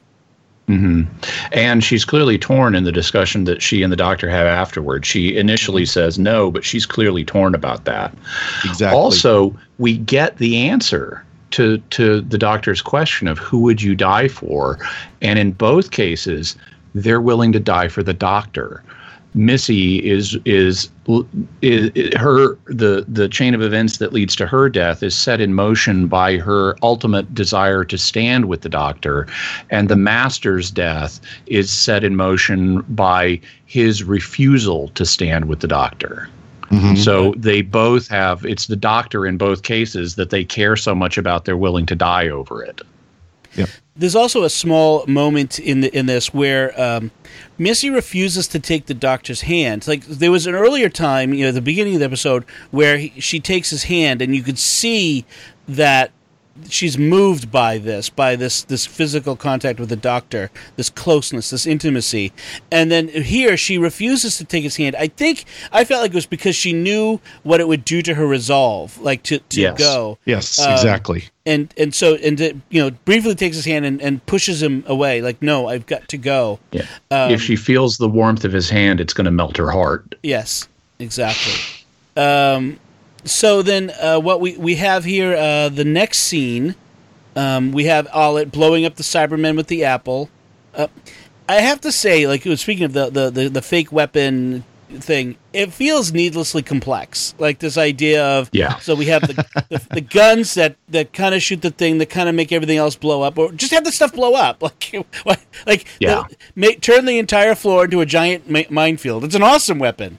Um, The, the only reason I could think for not doing that is if you didn't want the Cybermen to realize what was actually happening and you were using the apple and the guns as distractions. I see. But yeah. why do you care?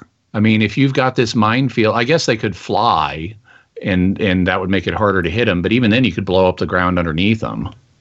I think at one point it implies that not all the Cybermen had come up to get them. That uh, by giving by putting you know the, it changes their strategy from upgrade to all out assault, and therefore it brings up Oh, yeah. many more of the Cybermen from down below. And so one and so that, that's why he wants to get them all on one floor, I guess. Uh, uh, So if they're if they're confused about what's going on, I uh, that's the only thing I think of.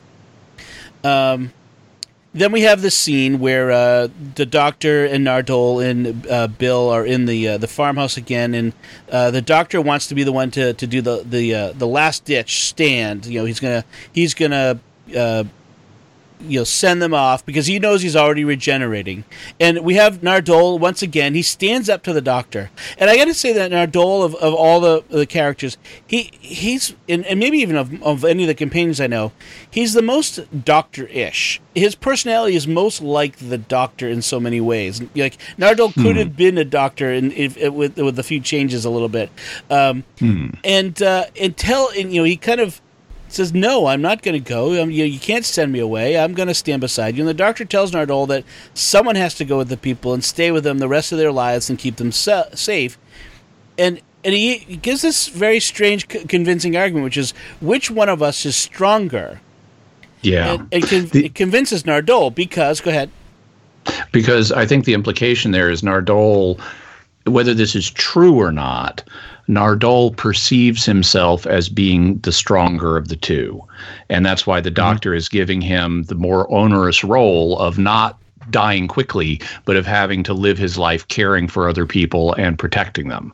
And where and Nardole has some evidence for this in that he's been the one all season saying, "Wait, you made a commitment about the vault, Exactly. and you're the unreliable one. Right. You're And he even kind of reminds remind- out and goes off and does stuff. and even reminds that where he talks about that I'm still I'm still authorized to kick your butt, saying that to Bill. well, the other the interesting thing about that though is we have evidence that the doctor is able to stay in one place and safeguard a people for hundreds of years. When the when uh, the the tenth Doctor or eleventh Doctor stayed at Trenzalore for nine hundred years, protecting the people there. So Ye- Yeah. Yeah? In this, that that didn't carry over into this incarnation though. No, he's it- been he's been pretty flaky. Right. So, so uh, with different personalities, I guess yeah, that's right. Uh, it doesn't carry over from one doctor to the next necessarily. Um, and we have Bill staying with the doctor, you know, basically telling uh, Nardole that he can't kick her butt because her butt is uh, 500 floors below now, and she's not who she was. Um, I love the dialogue in this scene too, where Yeah. Nardole is like, "Oh, she gets to explode." yes. well, and then there's a, there's a line as he departs. Like like Bill tells him, you know, he says, I, I don't know what to say, and she says, Well, you'll find the words later. And as he's he goes, he kind of comes back and says. I never will be able to find the words, you know, to say goodbye. I feel like that's almost Moffat speaking to the audience. That's the writer speaking through his character. Like he's saying goodbye, and he doesn't have the perfect words to say goodbye. I may be reading into it or whatever, uh, and being maudlin like I tend to be, but um, I just kind of felt like that was a, a message through Nardole um, uh, from from the uh, the writer. Um, so we go from here to and and they're going to escape. He's going to lead the people escaping through tunnels. I don't know if we, we actually talked about that. Um, and then we we go from here to um, Missy and the Master. Um, and she, as they're just about to get into the lift, she subtly, you know, she gets him to embrace her, and she subtly stabs the master uh, as she embraces him and tells him how much she loved being him, which is I'm fair, I'm sure is true that given the complexity of her of her history and her background and her personality. Um, she stabs him in the back. He shoots her in her back, and it's like it's sort of the perfect end for for a, a bad guy who's in two two pieces. You know, um, it's also not and and and I've seen commentators point out that this is kind of the way a two master story naturally evolves. And actually in the big finish audio story the two masters something similar happens. And it's the uh it, it sort of showcases the ultimate end of evil though isn't it? The, uh, evil Yeah. is ultimately self-destructive. It undoes itself uh because it's just it's it just cannot it cannot make things it can only undo things um, Well, it's it's interesting too. You talk about, you know, did Missy remember? this is what did i she want to bring up. remember- yeah Yes, I, I knew you were going to lead there, and that's why I wanted to do Go it. Go ahead, I'll let you bring do it it. up. But, but uh, you know, it's is did she remember that this was going to happen? right And was you know, and is was this almost her saying, you know what, I'm just done. I you know, I just I give up. I quit. You know, I don't want to go on. I don't want to be who I am anymore. And I know this is going to lead to it. So let's go. I think that she remembered something because she tells the master that she timed this precisely so he's going to have time to get back to his TARDIS and maybe even make a cup of tea. Right. Um, so she obviously remembered something. Also, her motivation for killing him here now obviously it's not the same as killing a person because she knows he's going to regenerate into her Right. um, but presumably I, I think that I mean she tells him he says I will never stand with the doctor and she says yes you will and if she knew that he was about to shoot her at this moment then um, she wouldn't say that because it, it implies she really is heading off to stand with the doctor. And that would then give her a motive to kill him to keep him from stopping her from Right. doing that. Unless- Because she knows if I'm about to turn around and go stand with the doctor, he's going to stop me. And so, um, so that would supply her motive for killing him, but that's undercut if she remembers being shot. So I think she remembers stabbing him, but I don't think she remembers being shot. unless she prepared for it. She knew that he would shoot her, so she prepared some technobabble explanation. Uh, That because, could be. Timey wimey, wibbly wobbly, Yeah, et cetera, et 'cause- cetera. Right. Yep. The, the character of the master slash Missy will be back in the future with a new Right. actor. Right. So there will be a way out of this, even though the master implies that there's not going to be a regeneration. Um, so she could, and they may trigger that in the future as an explanation. Mm-hmm. Um, so yeah, that's possible. I mean, that would mean that she's left on this, you know, the ship without a TARDIS, so she'd have to get off somehow, somewhere after a regeneration of some sort. Uh, so they'd have to figure out an explanation for it. But And I kind of feel that like wouldn't be the first time. That would Yeah. be the first time. There have been plenty of times that the master's been stranded without a TARDIS and he still shows up later. Exactly. I feel like the ma- the master's too important of a of a character in in Doctor Who to kind of leave him be. Uh, that said, Yeah. I wouldn't feel bad if they didn't come back to him for several seasons at least. Yeah, I'm I'm betting it won't be next season. Uh, It might be the one after that. Um, what I would love to see is because I I'm I mean I understand the dramatics of the situation and and I I don't have a problem with the way they did this, uh, but I really wanted to see the master being genuinely good Yeah. and standing by the doctor.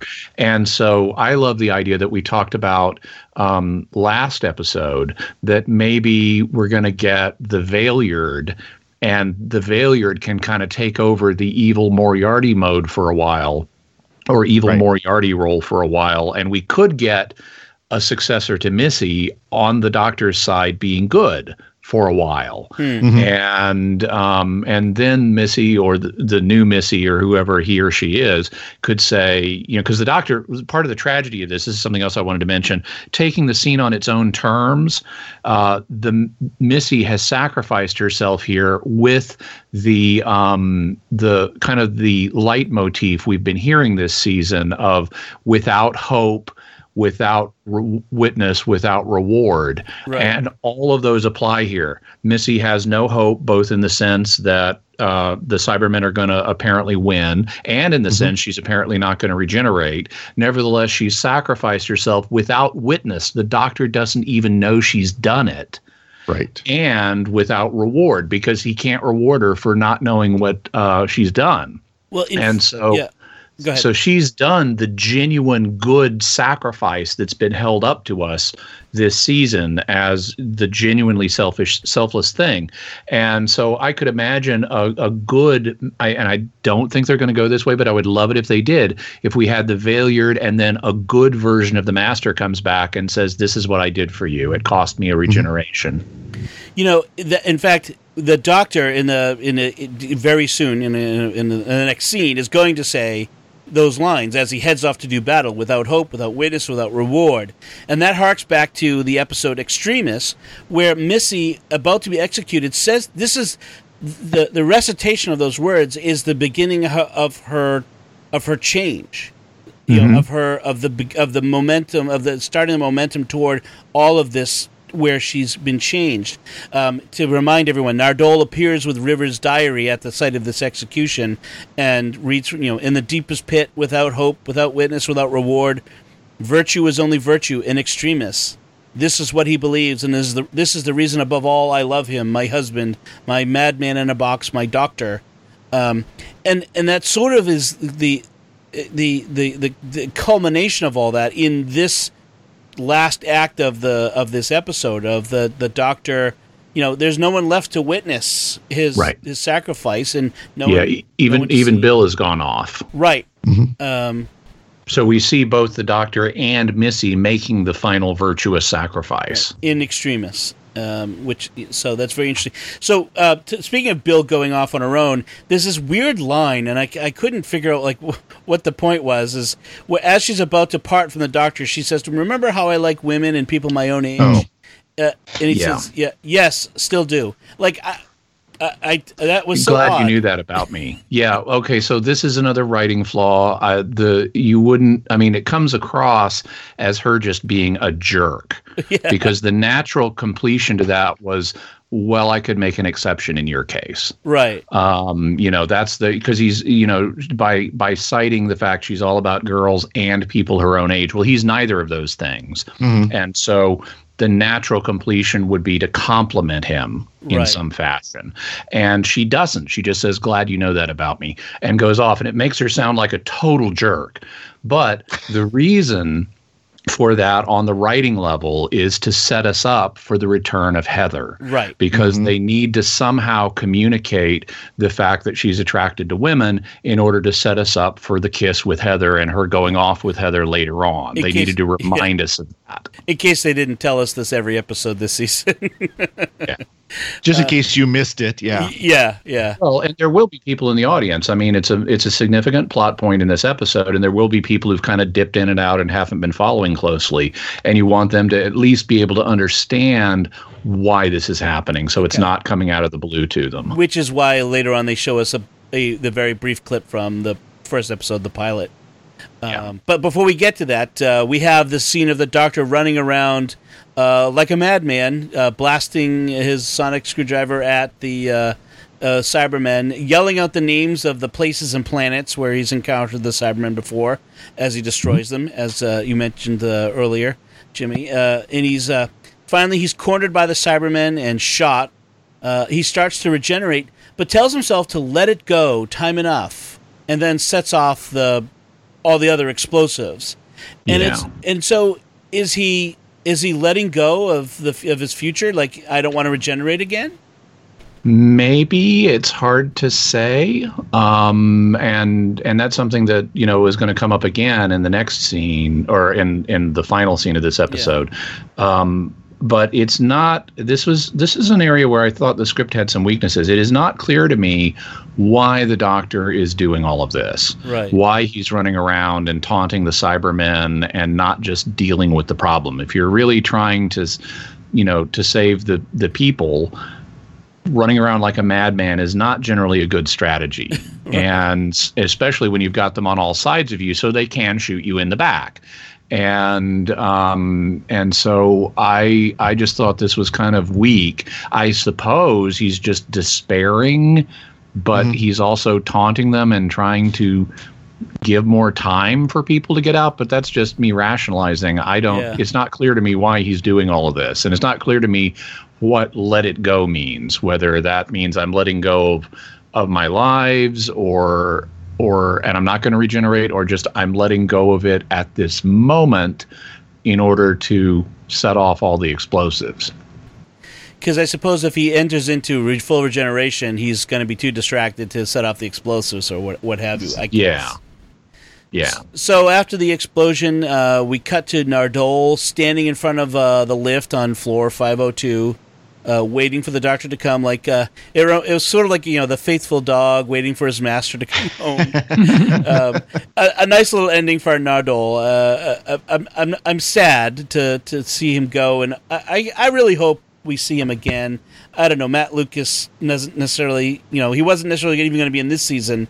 Um, so, right. uh, but it would mm-hmm. be nice to see him again. I, I would. I, I think our best bet for that is likely Big Finish um, yeah. because Nardole was a popular companion. I thought he was awesome this season, even though yep. he had a slow start with being Mister Johnny Vault one note. Yeah. Um, by the by the end of the season, he was he was a, a rich and interesting and funny and fascinating character. I liked him at the end of the season better than Bill, mm-hmm. even though she yeah. was the main focus. Yeah, and absolutely. He was so much more fun and um, and so I can easily imagine Big Finish going to Matt Lucas and saying, "Let's do Nardole as part of our series, The Companion Chronicles, mm-hmm. which focuses on the companions of Doctor Who." Oh, fun. The the, the question I'd have is how would they do that? Because I think one of the reasons Nardole works so well is because he's playing off Peter Capaldi and right. he needs i don't know that he has the ability even though they've built him up as a badass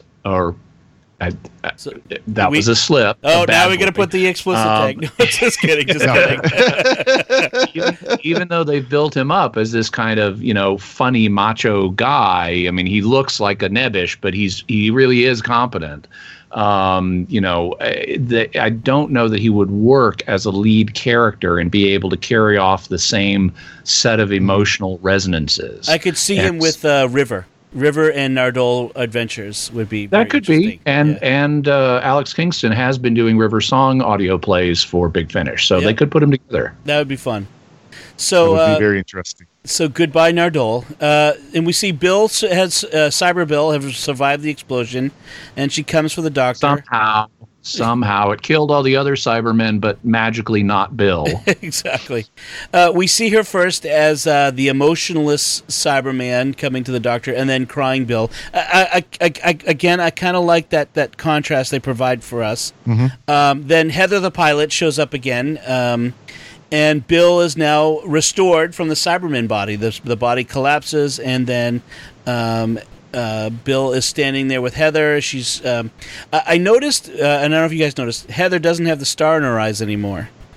Um, they show it, but then she doesn't have it when you actually see her because they show the star. I mean, the flash showed a couple in the flashback, yeah. but but yeah. uh, but but standing in front of Bill at the at this oh, I didn't even notice that. Interesting. That, yeah, that could be a production error. It, it, I suppose. I mean, it's not in any of these scenes of the present time, so I'm not sure what that what that's about. Um, uh, let's see. Budget saving. Yeah. Yeah. Exactly. Uh, now she's uh, you know, um, uh, what was the the Monty Python line? A watery tart uh, like, what was it? Uh, the, uh, we, the, That's you know, my python. Yeah. oh yeah, yeah with bestowing a, Excalibur. Yeah, yes. no basis for a That's, system of government from Monty Python and the Holy Grail. Yes. Sorry, yeah. folks. I didn't mean to. You know, to, to be. Uh, uh, well, we're already on explicit tag with Jimmy, so I might as well go. Uh, but yeah. Um, so um, Heather explains how she left Bill her tears. We get a couple flashbacks here to remember where who Heather was, and she knew when Bill would be was crying with them.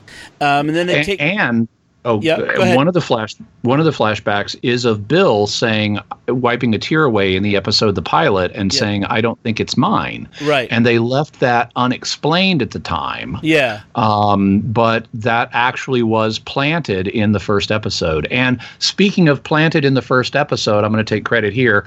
I totally called it in the first episode that Heather was going to be Bill's exit point as a companion. That yes. we were going to mm, get Heather right. back and let's that's go explore right. the universe together. Um, so I'll I, will take credit for that. But also, this yeah. connects to the line earlier in this episode about is it motor oil?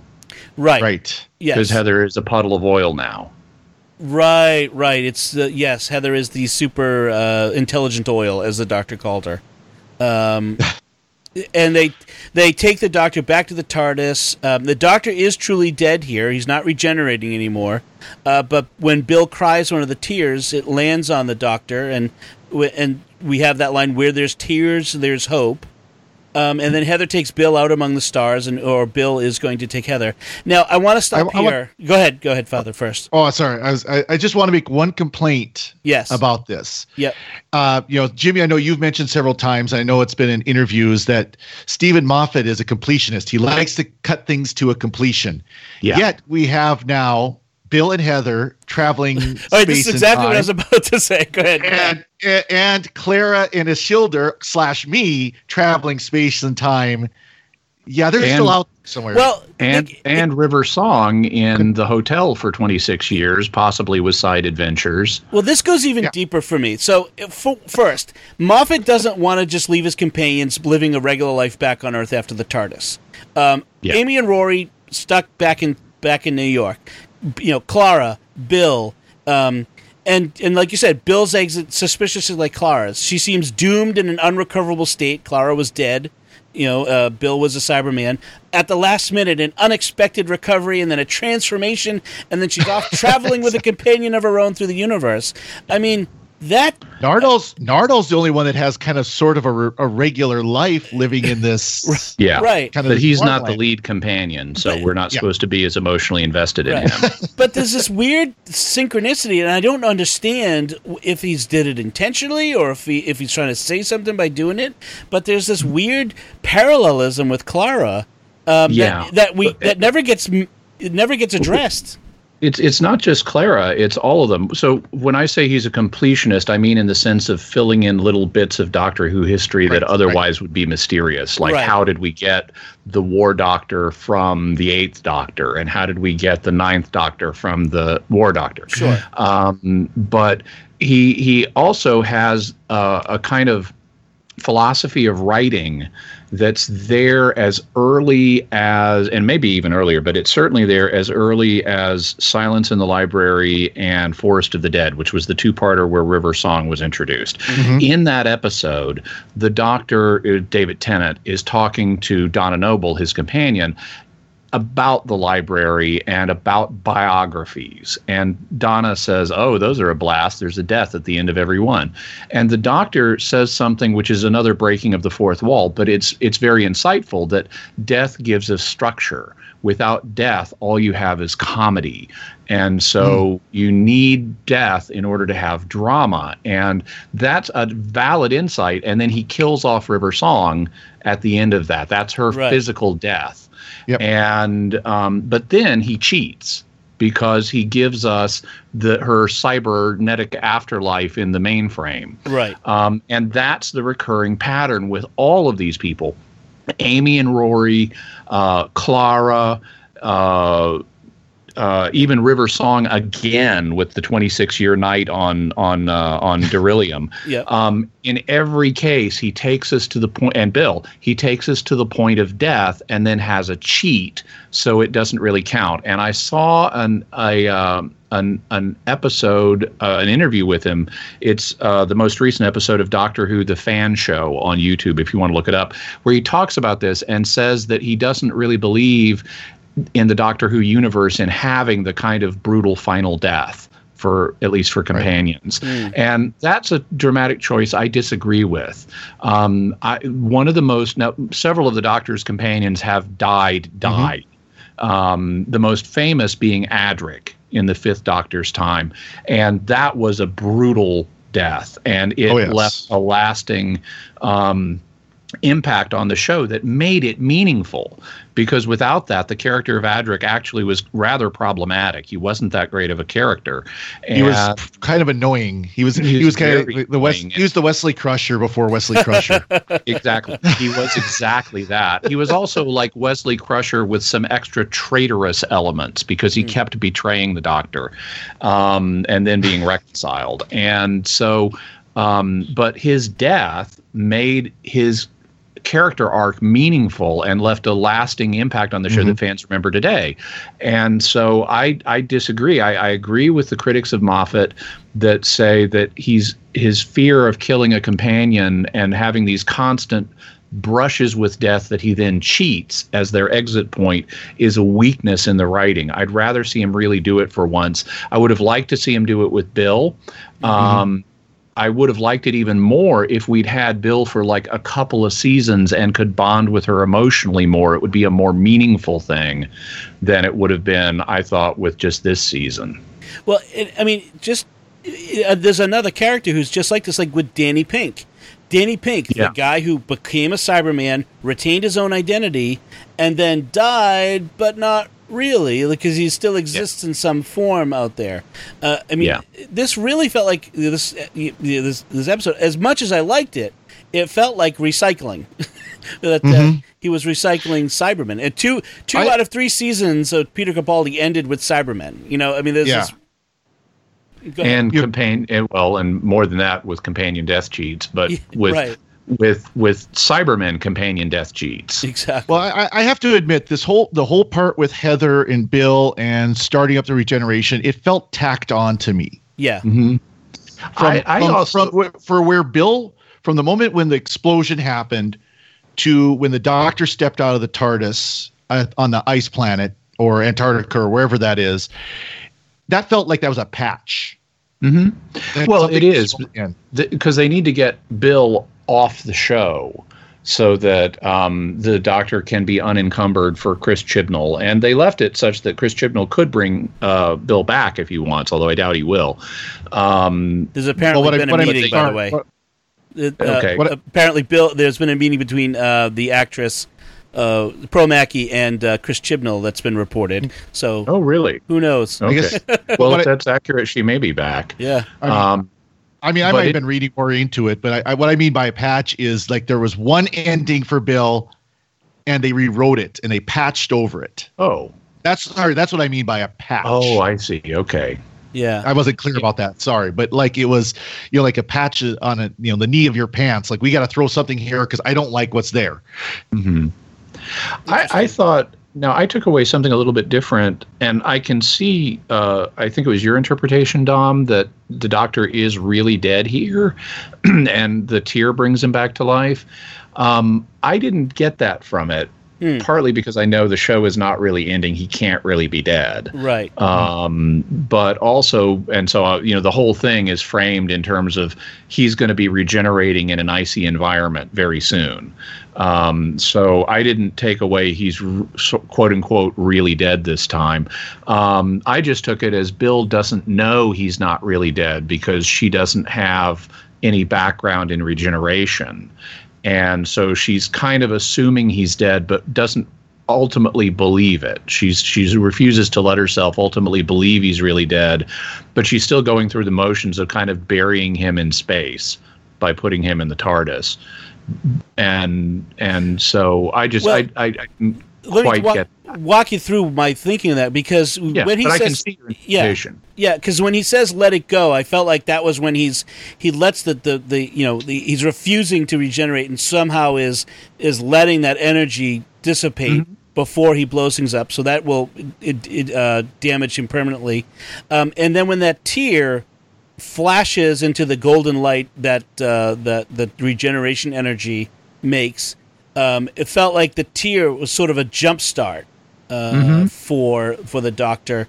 Um, so that's sort of where I was thinking that. So I, I kind of Well- like that, but And and actually, there is. I mean, there on both theories that the he's just having a delayed regeneration because that's happened before too. Yep. And one that requires a jump start. That's actually happened before. Uh, that was how the third Doctor, Jon Pertwee, regenerated into the fourth Doctor, Tom Baker. He had been radiation poisoned on Metebelis three, and then another Time Lord named K'anpo appeared and quote unquote gave him a little push to cause to to spur the regeneration. Okay. And so the tear could very well play that role on on either interpretation.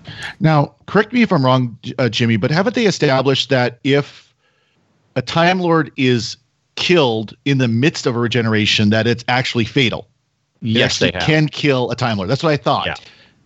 and and that would be consistent here too because he's he's regenerating and then he blows everything up so that could be understood as him killing himself in the midst of regeneration. Of course, we're in you know uh, un- unknown, uncharted territory here because this is a doctor, this is a, a time lord who's be- gone beyond the normal number of regenerations that's supposed to be possible too.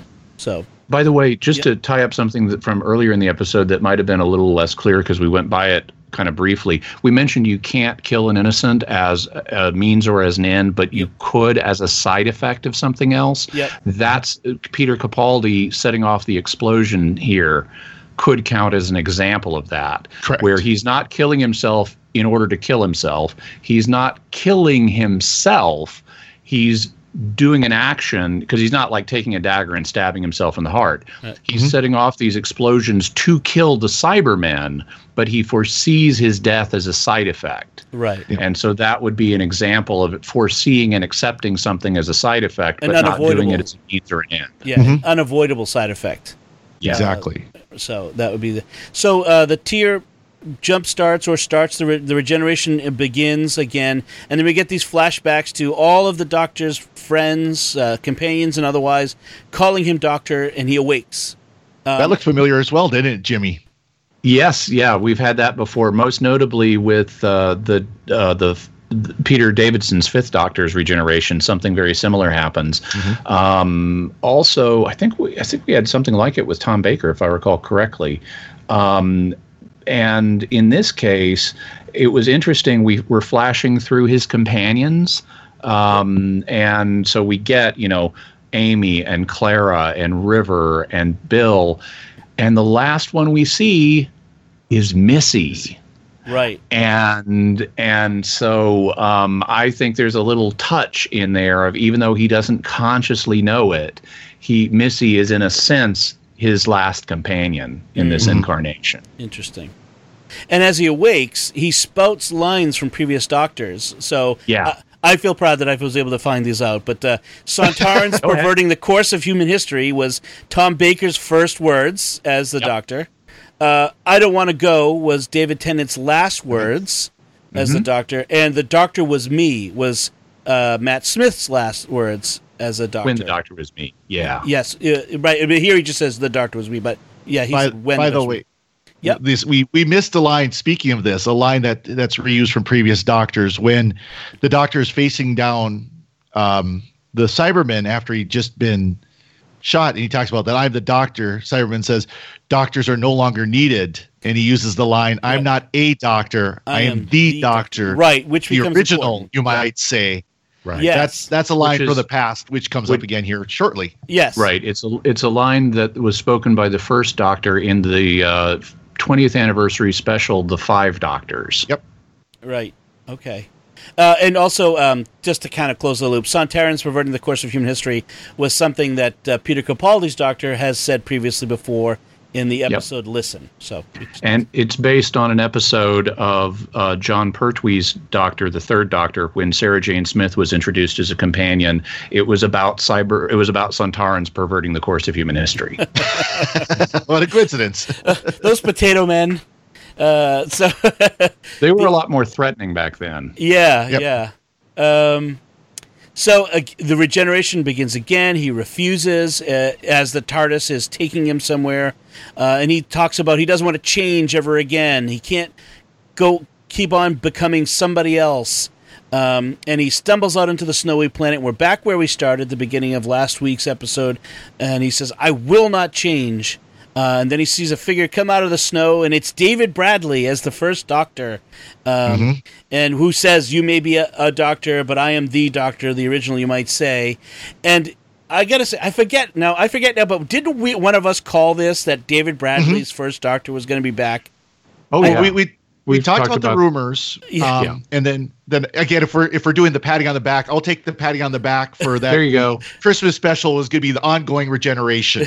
right. We, I called it, so I'll take the pat on the back for that one. Good. We all got we all got a pat on the back today, um, Yeah. and and so we you know we will see the rest at Christmas. But um, I saw this and I had just seen Tenth Planet um, uh, online, and I was, and it, it made me think that my theory is that what we're going to see is um, at the end of Tenth Planet, the Doctor kind of is separated from his companions at one point, uh, right before the end, and I I feel like that's that's what's going what this is going to be placed in in that period of time. That's what I feel like. So right as the first Doctor had first encountered the Mondasian Cybermen in that whole time period. That's that's my my guess mm-hmm. at this. Would be be interesting if they if they set up the Christmas special to do like parallel regenerations where they refilm yeah the first David regeneration Bradley's. David Bradley's mm-hmm. and Peter Capaldi's regeneration so that they do it almost like a parallel. That would be interesting. Um, one of the they could also clarify something uh, about the first Doctor's regeneration. Um, at the top of the episode, Dom, you mentioned that the Doctor had died of old age in a re- as a reference to the first Doctor, not right. just Matt Smith.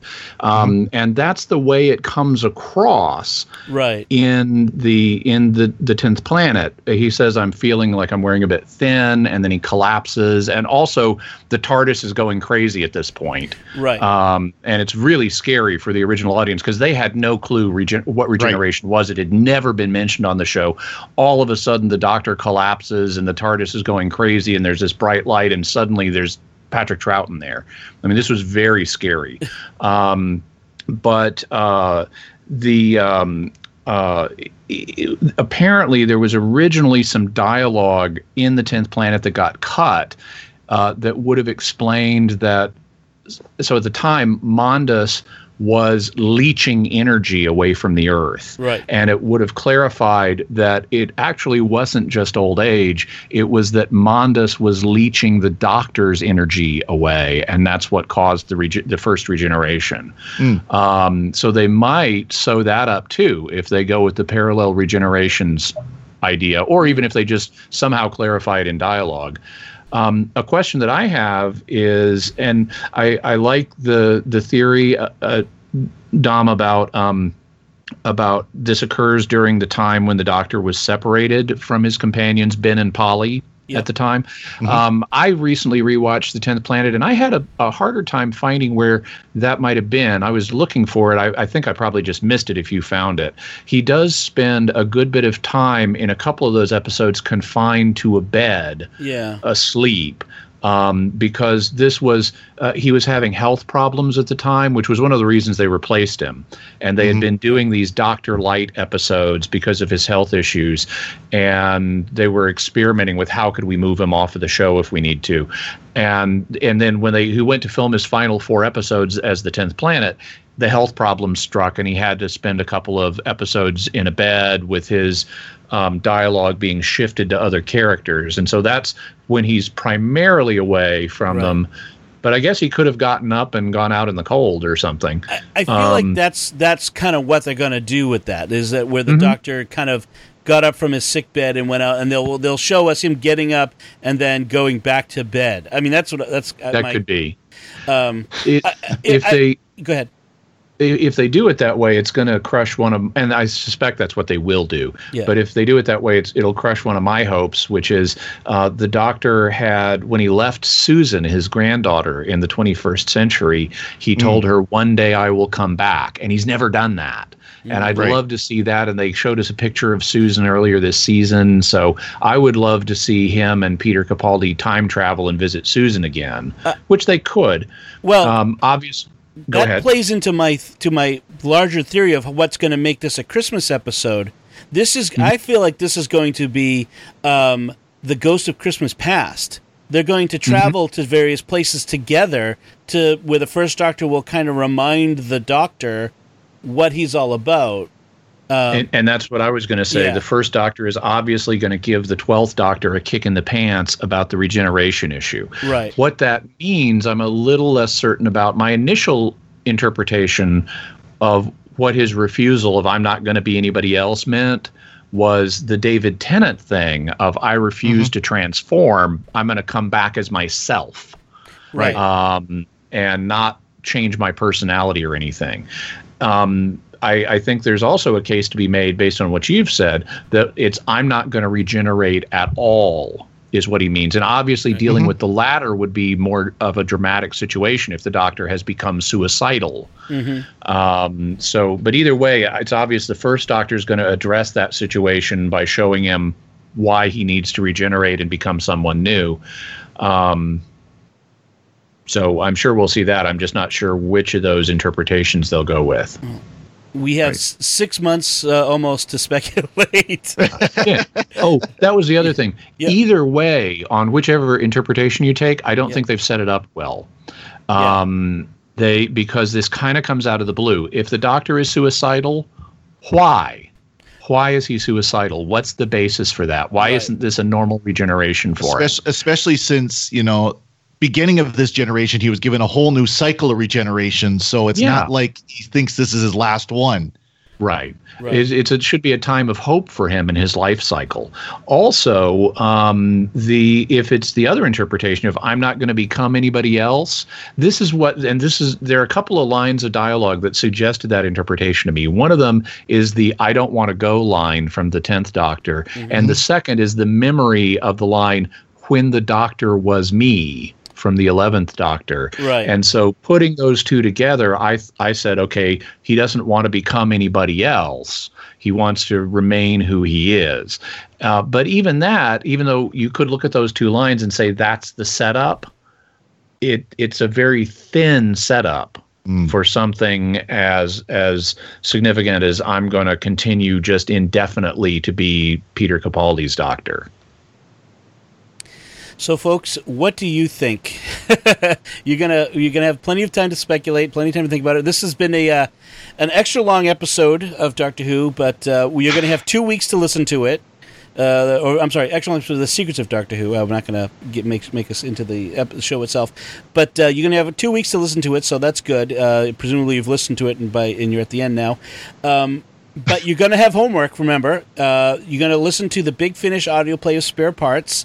Uh, we'll put- bigfinish.com bigfinish.com. I'll put a link in the show notes on and on the website uh, and uh, on our Facebook page so that uh, you can go grab that if you're of a mind to to uh, listen to it first. If you're not, we'll try to make it in, uh, an enjoyable episode for you um, uh, as we talk about it anyway. So uh, so hopefully you know you you you will go listen to it though. You might get more out of it.